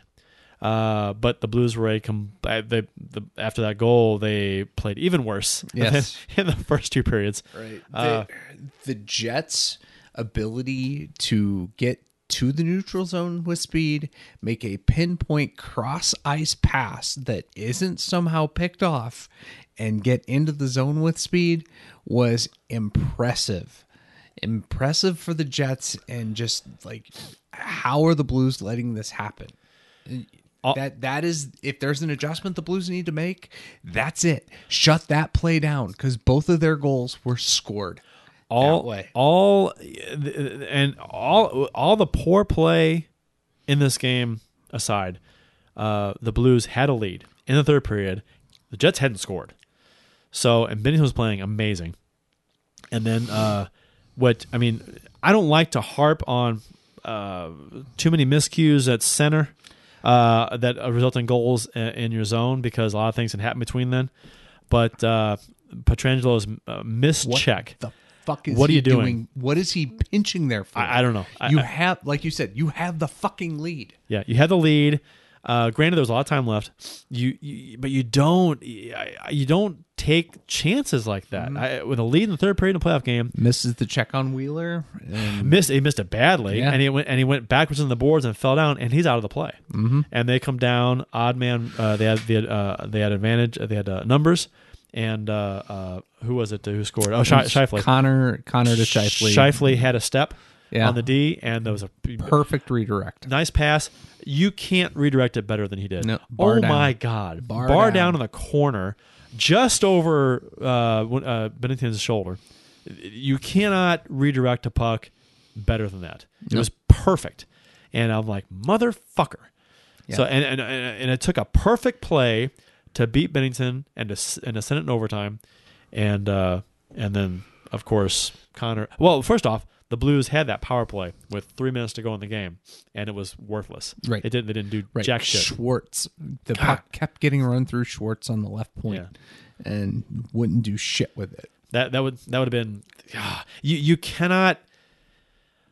You don't deserve to win that game if, with, with three minutes to go and essentially a chance to win the game, you've got the man advantage for two minutes And you get one shot. and you get one shot and don't generate much of anything. You don't deserve to win that game because you had the opportunity right then to win it and you blew it. Um, overtime didn't take very long. Six minutes in, Kyle Connor scores.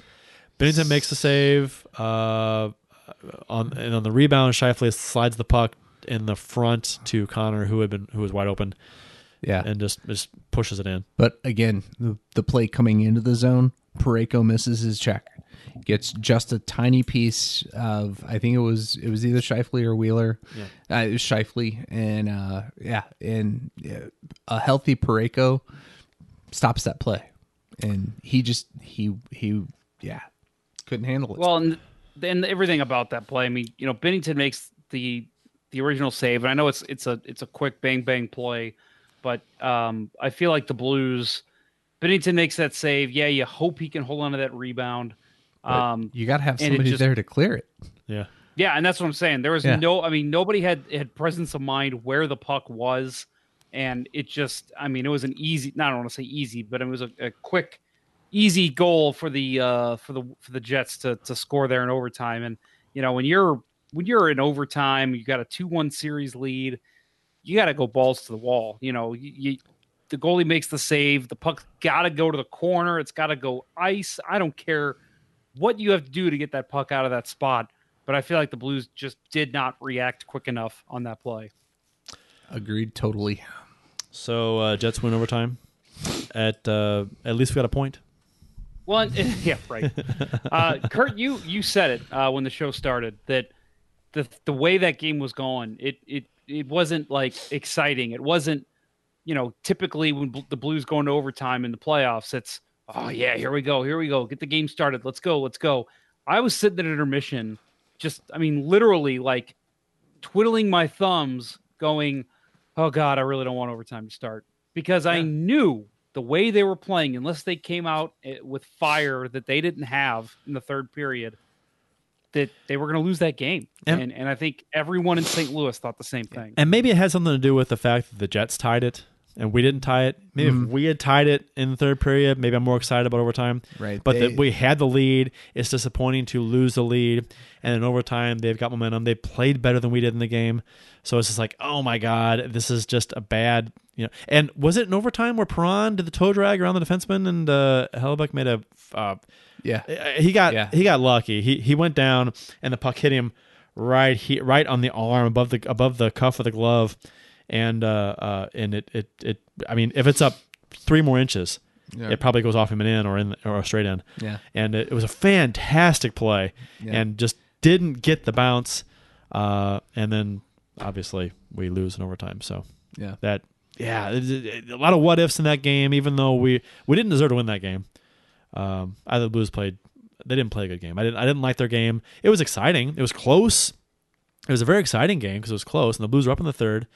Uh, there was a lot to be excited about, but it was a very frustrating game from where I was at because I just the whole time I'm watching players mishandle pucks and and not be able to pass the puck uh, around the Winnipeg players. They're getting sticks on puck. They're getting in passing lanes. They're getting in shooting lanes. We just, it just and we're getting knocked to the puck way too easy. We didn't uh, we weren't strong on the puck and weren't strong on sticks, and it, that that I think that cost us enough scoring chances and enough uh, uh, transition plays that that we just it, we didn't we got one goal Uh, it. just just speaking on what it looks like, I'm not trying to say anything about the coaching staff, but you look at the way Winnipeg is playing against the Blues, especially those last two games. You feel like the the Jets have really done their homework on the Blues. Like they're reading every play, they're making the smart play, they're making uh, the Blues just look foolish in the offensive zone at times, and it's leading to odd man rushes. Or you know, and, and you look at, and we're going to get here in a little bit. We're going to talk about the top line for the Blues. Um, you look at what players in Winnipeg, who's leading, who's leading their team right now. It's the guys you would expect. Right. It's the Dustin Byfuglien. It's the Mark Wheeler, Scheifele Shifley, Laine, yeah, all those guys. Yeah. They're leading the team in point. Kyle Connor. They're all doing what they need to do.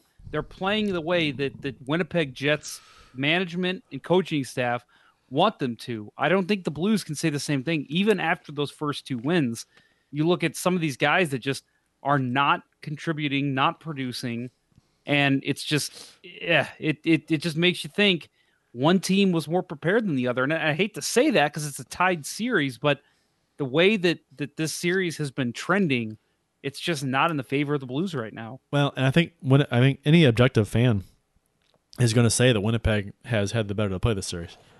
So I, I think I- I mean uh, the Blues were opportunistic first couple games, and they did and they they did well in that respect. Uh, got good goaltending, um, but uh, the top line for the Blues in four games, uh, uh, Schenn has no points, O'Reilly two, and Tarasenko has two. He has two goals, uh, both in the power play. So a combined four points. Winnipeg's top line, Scheifele, Wheeler, and uh, Connor, fifteen points combined. So they are doing their job. The Blues top line is not. Uh, five on five production on the road has been fine. Game one was two goals. Game four, game two was four goals. Game three, one goal, five on five. Game four, none. So uh, I- stark contrast from on the road and at home.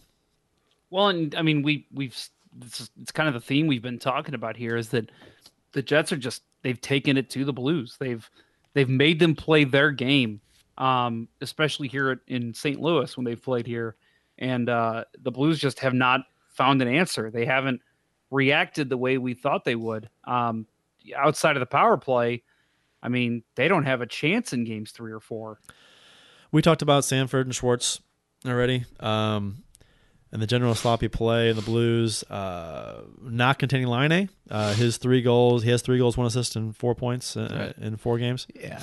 and, and leaving him alone far too three, often. Pietrangelo just f- Yep. forgot. Hey, the most dangerous guy on either of these two teams is behind me. Yep. I'll just skate away from him and try to push a play where we don't even have the puck. And here's the thing too with the Blues defense: uh, no goals in eight straight games, dating back to the regular season. So, and they led the league uh, with 46 goals by defensemen this season. Uh, production from your defense is astronomically important uh, Yes. to a team's overall success.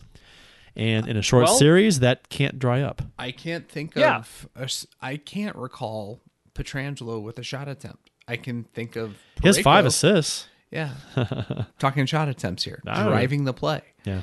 Parayko, I can think of one shot that seemed like it hurt Blake Wheeler, so do that some more. yeah right. uh, but Vince Dunn and Joel Edmundson are the two guys on the point, and and Bortuzzo are the the guys that are throwing the puck at the net.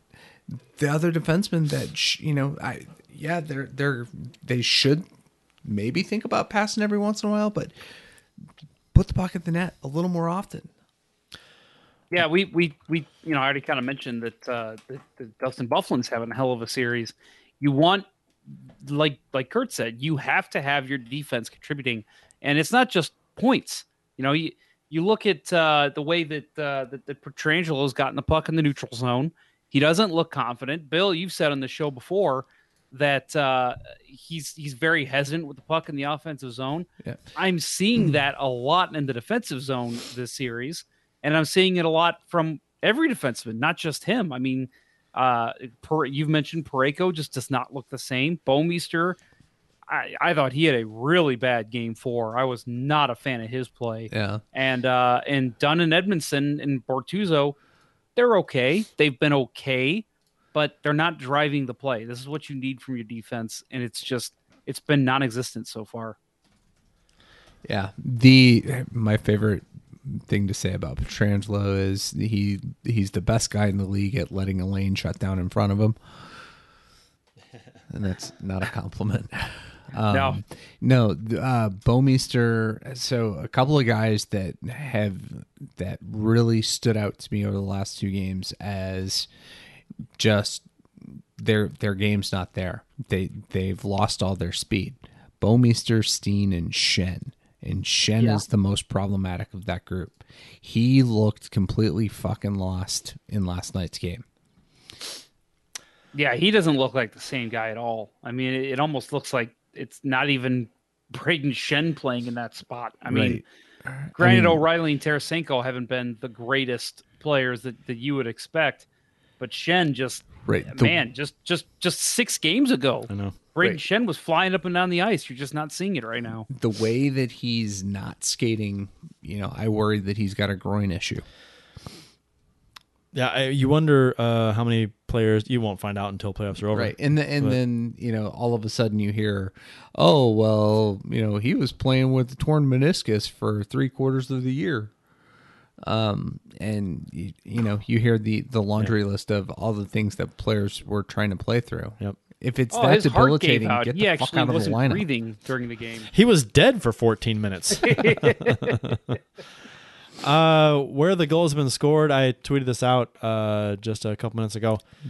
Uh, we got a heat map in front of us too. Uh, so if you want to look at it at LGB Radio, this is not our uh, created content. This was uh, posted on Twitter by uh, someone, and I uh, liked it, and so I put it in our outline. I, I don't. Heat map was wasn't heat map your um your college nickname? That's a stretch. Um, it was uh, corn dog actually. Corn dog. but um the uh the he it, it's very telling because the the G is on the heat map, and again we just tweeted this out is at LGB Radio. Uh, if you want to take a look at it, uh, the Twitter account. But the the G's on the heat map are where the goals were scored, and then the uh, the shot attempts are uh, the heat map area, so you can see where the shots are generated from and where the goals came from. So all all except for two of Winnipeg's goals in this series were in the in the slot between the crease and the hash marks of the circles. So they're right on top of the goalie. All their goals except for two, which one was behind the end red line, which was Byfuglien's goal. The other one was uh, was uh, between the hash marks and the top of the circle, so not even at the point. Uh, I forgot whose goal that was. The Blues are kind of we got a couple in close, a couple in the slot, uh, a couple at the point. So we're kind of spread out a little bit, but uh, Winnipeg is generating all their goals from right on top of Binnington. Mm-hmm. So uh, you know, that's they're getting tra- they're they're getting bodies there, and they're they're slamming pucks home. So uh, that's a problem. think I think that well yeah the the problem is is the obvious one that, that you're making here too and and the other problem is is thinking about this on a defensive aspect. You look at uh, how the the Jets are scoring their goals. The Blues are not bunching up the middle. They're giving them that room, whereas the Jets are not allowing the Blues to have that room. The Blues have to use their bodies and get in there and then force pucks to the net and just keep crashing away at it until you beat Hellebuyck uh, in tight. That's what the Jets are doing, and it's working. Uh, it's just not working for the Blues right now. Yeah, I, I kind of the uh, the counter to your point there. Um, somebody tweeting about the same graphic said, "It's wouldn't it be nice if the Blues had players that they employed to keep players from getting to that area?" Yeah. Talking about the defense and how ineffective they've been at keeping them out. Yeah, they don't have the the Dustin Byfuglien or even the the Josh Morrissey who uh, will do whatever they can to get people out of that area. Right, and that's it should be uh, Colton Parayko and Vince Dunn, but for whatever reason, Parayko just is not physical this series, especially. I'm gonna say something that uh, may shock you. Actually, it probably won't because in the outline you probably read it. Uh, since I I didn't read the outline. okay, since so you're winging it. That's impressive. Since 2014, Tarasenko's 24 goals are the most scored by any Western Conference uh, player in the playoffs. are you surprised? Kind of. Yeah, a little bit. Given given that we didn't make them one year. Given that we didn't make one year and we haven't gone deep in, in a year. Yeah. it's Well, San Jose. 2016. well, sounds yeah, they- okay, yeah, okay. Conference finals once, But that was Robbie Fabbri's year. right? And that's canceled out by the fact we missed a year too. Right. So And yeah, good point. Yeah. yeah, so That he, just goes to show how much goal scoring is well one at a premium, but but um, it just goes to show that this is where your depth has to step in. You know, I mean, yeah, Tarasenko that that's impressive for him, but it goes to show that you know you look through the teams that have been there the the LA Kings, the Chicago Blackhawks, hell, the San Jose Sharks. They're getting scoring from up and down the lineup, and yeah, the Blues are kind of getting that, but they're just not getting enough right now. I think the real problem for the Blues troubles are we should blame the Blues Buzz kid. I think. Ever since he started doing those those those raps, we've lost. just just stop. Just Free- stop. Freestyling from notes. Yeah, you, you yeah, you don't his freestyle raps that he's reading from notes. Yeah, those are not. That's No, not good. they're that's not a good look, man. no, it's not a good look. Uh, d- yeah, that's yeah. Yeah. Don't, just just stop. Yeah. Least popular guy on Blues Twitter, only because except Paul Gackle. Well, the, eh, yeah. Well, but but at this point, we've until you until that was on the outline tonight. You guys talked about it. I had completely forgotten about it after game one. oh, Gackle. oh, Gackle, yeah. Yeah. I was I was still I want I yeah I made it a goal of mine to get blocked by him, so I kept uh I kept at it. he uh, yeah i mean uh, and actually after yeah after game one it wasn't even it, wa- Right. it was not talked about again Right. which Because- is is fine because Binnington shut them the fuck up. Binnington shut them up and uh, was not affected by it and i think everyone maybe if maybe if this had happened a year ago um, maybe it's more i think people are like okay enough of going back into people's tweets from five, six, seven, eight years ago and digging up stuff when they were a teenager to ruin their to try and discredit them and drag them through the mud when they're adults. That's insanely uh, it's an asshole thing to do. It's everyone says stupid shit when they're kids. Not it doesn't make it right, but it's just like okay, it's a kid thing. Let it go. It's like old people nowadays that you know that say stupid uh, things that are inappropriate and non PC and racist, but they don't think it's racist or whatever. It's just how they were brought up. Same kind of thing. It's just you let it go. It's okay. They're old. Tice Huck says I bet Gackle's house smells like mayonnaise. I bet it does. Mothballs and mayonnaise. I bet you he's got about 14 bags from the grocery store that have not been gone through that's in his kitchen right now. a lot of oatmeal, I'm guessing. I don't know what that means. Maybe uh, I you know what I was gonna make a Craigslist hooker joke, but I, I'm just let's just leave it at that. But how he got stabbed by a hooker from Craigslist that he hired. yep, that is a real story. That is- everybody, that look is it. that up. Yeah, we're not making that up. He hired a hooker to do hooker things with, and he got stabbed by her. Yep. That's, uh, how does that happen? this serves him right. I don't know. It- Let's- I- yeah, how, I mean, really, because the hooker. piss off a Craigslist hooker. Yeah, well, I mean, first off, I mean, why would a hooker stab you? Okay, so you hire a hooker. Let's get into this. So you hire a hooker. Why would a hooker want to stab you if you had offered to give her money in exchange for services? Maybe you don't want to pay her. Maybe there's an argument about the the the fee.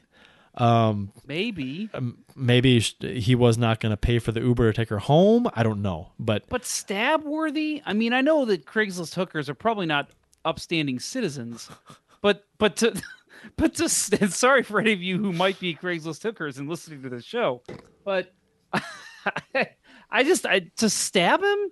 I mean, he had to say something or threaten her mother or something, right? I mean, my lord. or maybe he wanted to do something on the "you can't do this" list that she had provided or him with. maybe maybe that's what he's into. Oh, getting stabbed. Oh, so he wanted to be stabbed. He wanted to be stabbed and it just got out of hand. Ah, that's possible. Possible. People know some weird stuff. Paul Gackle, if you would like to respond, please email us. So, so Jeff, if we were to have Paul Gack on the show, well, have had we should reach out to him to come on the show. That'd be funny. Oh, I'd love it. He won't. He'll just block us for Oh, even asking. No, him. he's I, he didn't address any of the tweets, did he? That that that people responded to him. That No, about, no, not once. not a single one. He just started blocking people. So he just he so he puts that out there, responds to nobody, which is a chicken shit thing to do, and then blocks people. What a fucking tool. yeah, he'll get stabbed again.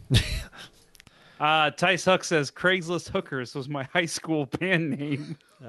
I That's like. pretty good. You got knife as a logo. Awesome. uh, we got a couple of uh, uh, social media fails for this show. Both from the St. Louis Blues Lounge, making a triumphant return to the show. Uh, John Tucker III says, Goodbye. This is after last uh, game four. Goodbye. I give up on being a fan of the worst team to be a fan of in sports. Good luck, but tonight tonight's loss sank my ship. No, no, don't don't give him credit by correcting it. To- But- good luck, but tonight lose sank my ship. Yes. Okay. That's what he actually said. Yeah. Do you know what um, this guy will be doing on Thursday? Watching the Blues play and cheering for the Blues. That's what he's to be doing. Oh, you think he's a Blues fan? I mean, he said the worst team to be a fan of. I thought he was talking about the Jacksonville Jaguars. Oh, I thought he meant Vancouver Canucks. Maybe. Maybe. Or or Florida Panthers. They're up there. Buffalo Sabres. Buffalo Sabres. They're up there. That, that's a you know what that's that's a shame too because that's a good hockey market up there. It is. They they they're they I mean they love their hockey and they just cannot put a good team on the ice to mm. save their lives. Nope. Uh, Mal Rexnick uh, said, uh, "Shut up with all your negativity. Look where we started and where we are now. The Blues have proven us wrong before, so let's keep positive thoughts and cheer them on to the end. Let's go Blues. Sh- hashtag shut up. Hashtag let's go Blues. Hashtag NHL. Hashtag playoffs. Hashtag win the cup. Another one of those. Uh, uh, can't go a day without somebody posting. a, If you can't say anything nice, don't say anything nice at all. Uh, posts, which kind of make me sick. I will say that uh, looking at Blues Twitter momentarily as I walked up the stairs to go to sleep last night, uh, I I wanted to respond to a couple of things, but I I don't tweet angry. I try not to tweet angry, and I think some of these people, you know, just don't tweet emotional. It's Uh, disappointing. I don't. I don't tweet angry either. I think I always. Oh no, I always tweet angry. That's my problem. Right. That's my problem. you sound like Bruce Banner. yeah, you wouldn't like me when I tweet angry. Yeah, and yeah, I, I, you know, I started composing a tweet, but I'm like, "Ah, I'm just, uh, what? It's, it's, uh, yeah, it, it's not going to help. And you know, it might make me feel better, but I thought it. I don't need to throw it out there, and then I was going to respond to somebody else who was just, you know, the the world was ending because we, you know, Now we're tied blew that. Yeah, right. it's it's not a best of three, I- best of three where the home team has yet to hold home ice, and Right. We have two away games, Right. I mean, it's like having a home ice advantage when you can when when the home team can't win and you're on the road and you have four games in their building. Yeah. Um, yeah, I, I, and a number of people were saying too that uh, okay, uh, time to come back in this series. Like, we're not down. There's no Right. comeback. I mean, as of right now, there's no comeback. Right. we're Change the momentum. yeah. right. It's it's uh we're yeah exactly. What is that? Um, what, are you, what, what are you doing? I don't know. I'm getting like notifications like crazy. Knock it off. Turn off Jeez. your computer sounds there, sweetie. I, well, my computer sounds pump in through the mixer, so I can pull in uh, cool audio clips uh, every once in a while. You know, like uh, like this. Sweet sassy molasses. hey, so I can didn't- I uh, I was can I add in a couple more social media fails? Uh, sure, go right. You go right ahead, sir. Thank you, sir. I, I appreciate it. Um, Oh, that's what Yeah, I I'm- thought I- you'd say, you dumb fucking horse. I love that clip. That's a good one.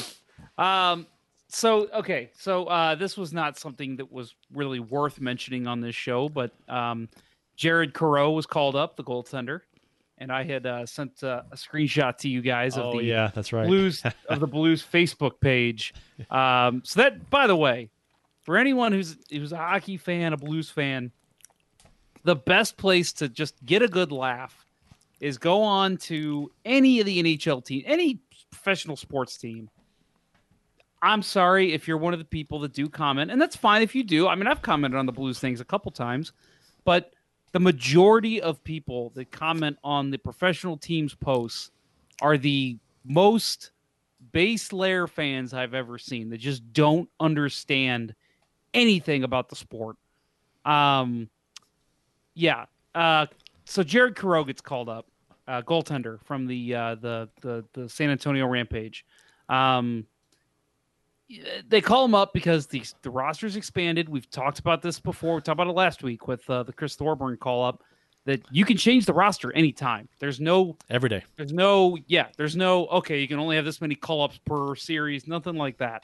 So they call up Jared Careau because you want a third goalie. If, if the San Antonio Rampage aren't playing, you might as well call up a third goalie just to be safe. It's to, and it's to get work and to not overwork your your starter in practice too. Uh, Yeah. t- so Yeah, you got to figure Careau and Allen are getting the bulk of, of practice shots. Um, so the Blues Facebook page just blew up with people. Uh, goaltending did not lose the game on Sunday. The only thought that comes to mind is uh, is if necessary, does C- Careau come on the ice before Allen? No, Paul Manginelli. That is not the case. Think about it. Come on, man. Um, and then uh, you know James Enders, poor Jake Allen. This has nothing to do with Jake. Jake Allen's all for this because he understands the sport. Uh, Manginelli is Italian though, so he's he's not going to know hockey. I know a girl with the last name Manginelli. I should find out if they're related. uh, but yeah, I mean, it, you know, it, there was just again, you go to the post where they they announced that they called up Jared Careau. There are some great comments on there, so I recommend checking that out if you're a Blues fan. But but yeah, just uh, come on, people. Like uh, uh, Bill kind of mentioned it. Don't tweet with emotion. I mean, think about it first. Good lord. Fail. Boom. Ah, um, w- uh, that's all I got Yeah. So I don't know. Uh, do- predictions? for the series Yeah, or just for tomorrow night. tomorrow night. Um, man, I you know what I. You're still negative. I Stop being negative. Kurt. What you know, I, I'm? I mean, you know, you, I you know, obviously, I really, really want the Blues to win, but I really have not seen their. They have not done a lot to impress me. Uh, Here's what I think's going to happen. I fully expect, you know, Binnington. And no, Jake Allen's not playing. Fucking people. Um, God. Uh, I, I expect Binnington to be Binnington. I expect him to play very well. Um, You expect him to give them a chance to win. I expect him to play good enough to give them a chance to win. But the team in front of him, I have no idea who's going to show up. I really don't. I Yeah. that I mean the it's only it's only a good thing to get back on the road because they play they didn't play very well here at home. So go back on the road and uh, go back to where you won the first two. Um, uh, my heart tells me that the that the Blues are going to win tomorrow. Uh, my brain tells me they're not because because they have not shown me their best game yet, and Winnipeg uh, has momentum. And when the Blues had momentum, winning the first two games, they hadn't played that well. Uh, Winnipeg played really well in Game Three, not quite as good in Game Four. Uh, so I think they've played better. So I mean, the Blues have to play. The Blues, if if if things maintain the way they are now, we're gonna lose the series. The Blues have to play better. I Bill, think what do you think? I think they have to make adjustments. I, I think it's tactical, and I think it's also digging and finding more energy because that's key players have played with no energy, and that can't be the case this time of year. You know what's funny is I I I I, I want to say that it sounds so stupid and so generic and so uh, scratch like a surface analysis. But really, I, um, I'm just thinking they just need to play better because in Game Four, they just fundamentally they just weren't very good uh, as far as like just making hockey plays. They, they were they were like like like I just harped on. I, I said during the game, I, I was like, their their their puck, the possession, their uh, handling the puck is awful. They couldn't they couldn't do anything. Puck's just bouncing off sticks. Bouncing off sticks, squirting free off of blades. Uh, like I said before in the show, passes weren't getting through. They were hitting sticks. They were sloppy with the puck. They didn't have sustained pressure um, because of that because they're they're they're turning the puck over. So I, I, they just they just got to play better. It, I don't think they're mis- the, the huge problem I had in Game Four wasn't so much a system thing. It wasn't so much a coaching thing or a talent thing. It was just a they just had an off game. They were just not good. Yeah, I'm, I mean, I'm I'm with you guys. You know, they to, to, to Kurt's uh, uh, hockey guru point that they just have to play better. you you're right. I mean, you're you're 100 percent right that this is this is not the team we expected to see.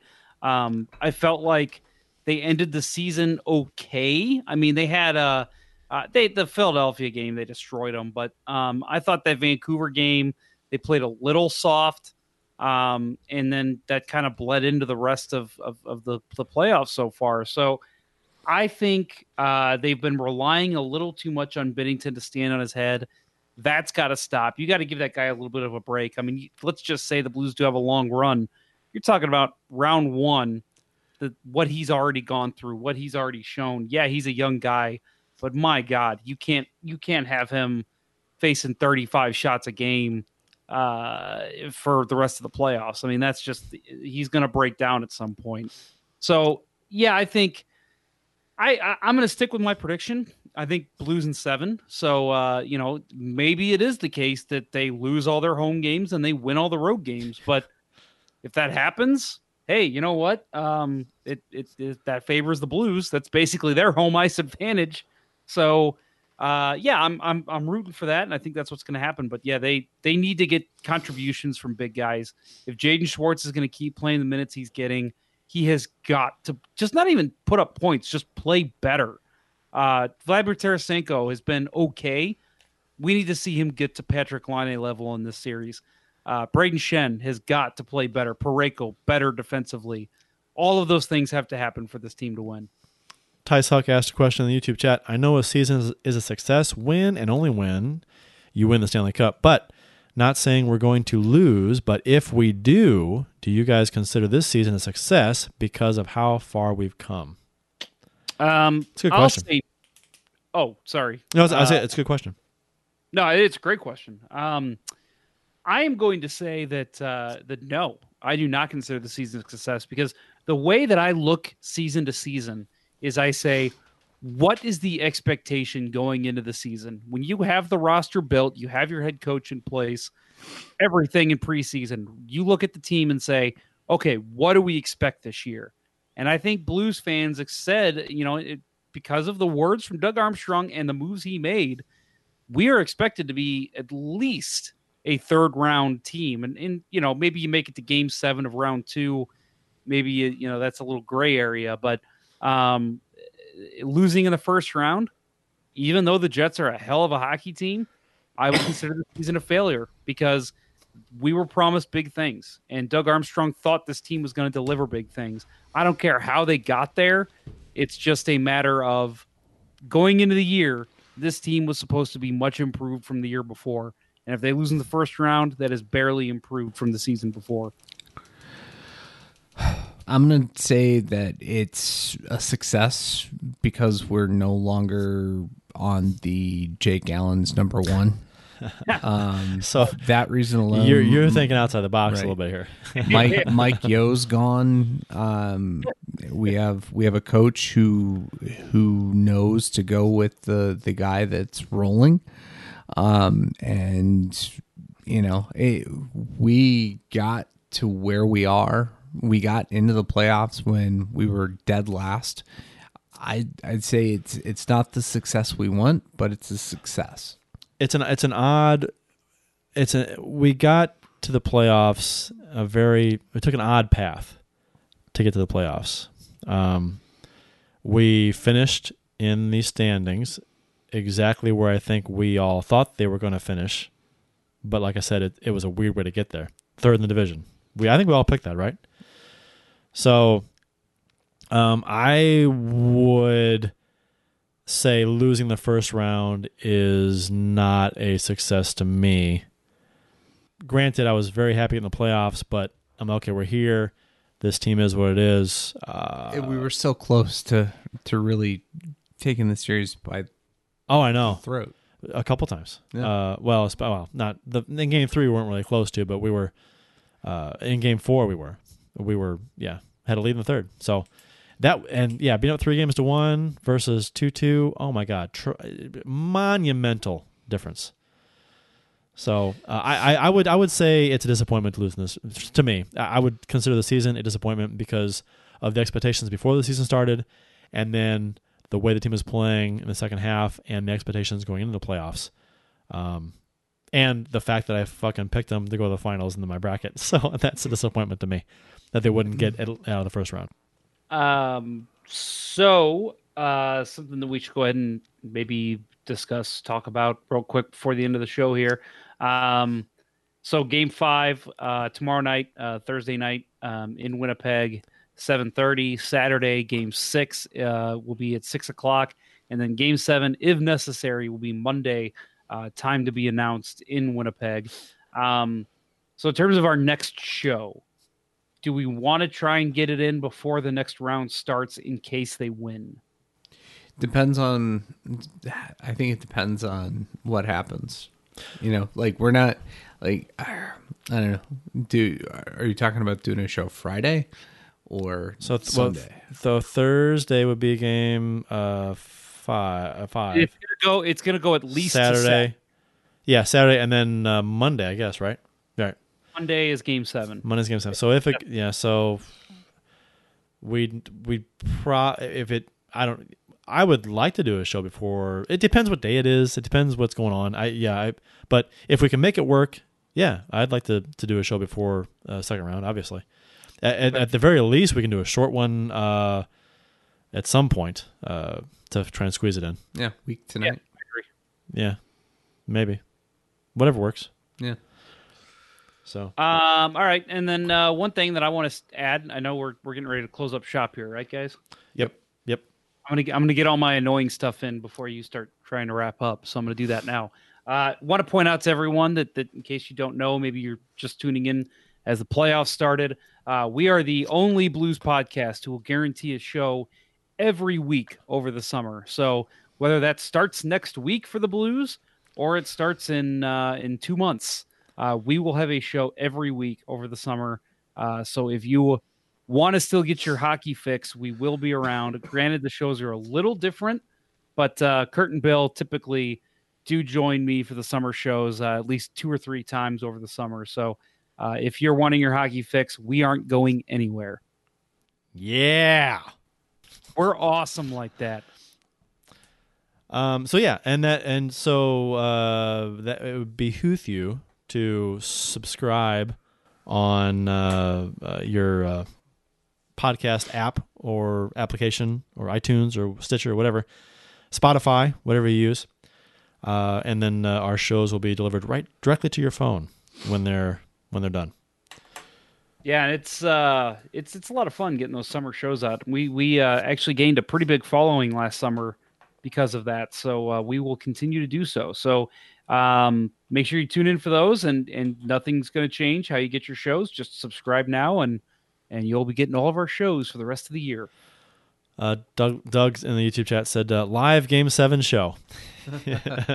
Yeah, yeah, Th- that would be uh, quite hilarious. oh my god. I don't know if I don't know Somebody if would get uh, punched. World can handle us live. You know, it'd be funny. It'd be funny to uh, go to like center ice or something and set up a a, a laptop with the with the camera and just put it in the corner and then have mics, but then just like have to just I don't know do something where you we're talking during the show, but like it's all just like real casual, and you got the game going on, and that'd be kind of interesting. Yeah. Experimental podcasting. Anyway, right. I like It's live. Live is where it's at. That's where the cool kids are. Live shows. Uh, the only blues podcast that records live. the correct? only the only blues podcast that records live. The original blues podcast. So that, that- around since 2011. yeah, seven What years. do to pump our tires here? I don't know. We're the only podcast featuring Bill Day. Right. this is the only podcast in my basement. The only blues podcast that is also recorded in Kirkwood, I believe. Ah, what are three guys who have never been in my kitchen? What's that reference from, Jeff? I know that. I know I've heard it. oh, come on. Or three people? Is it three people? Yeah, three three people. people. What are three people who have never been in my kitchen? who are who are three people who have never been in my kitchen? Ah, drawing a blank here. Cliff Clavin. Cliff Clavin. Cheers on Jeopardy. Jeez, yeah. he wasn't wrong. Nope. All classic. classic. All right, that'll do it for this week's show. For Jeff Ponder and Bill Day, I'm Kurt Price. That will conclude this week's broadcast of Let's Go Blues Radio. Until next time, everyone, in Game 5, Let's Go Blues. Let's go blues. Suck it, Paul Gackle, and let's go blues. Uh, the Chiefs are at home tonight against Sport at the War Memorial at 8. Good seats are still available. A look at sports. I think that went very well. Thank you for listening to Let's Go Blues Radio. Now take off, hosers. Well, there's 90 minutes of your life you'll never get back. Sorry. St. Louis Blues, St. Louis Blues. Have you heard the news about our St. Louis Blues? Only just begun, they're on their way to number one. Now there's no more blues for our St. Louis Blues. The Blues are on the ice tonight again. They're rough and tough and got the stuff to win. They'll always get one more, no matter what the score. They are quite a hockey team, my friend.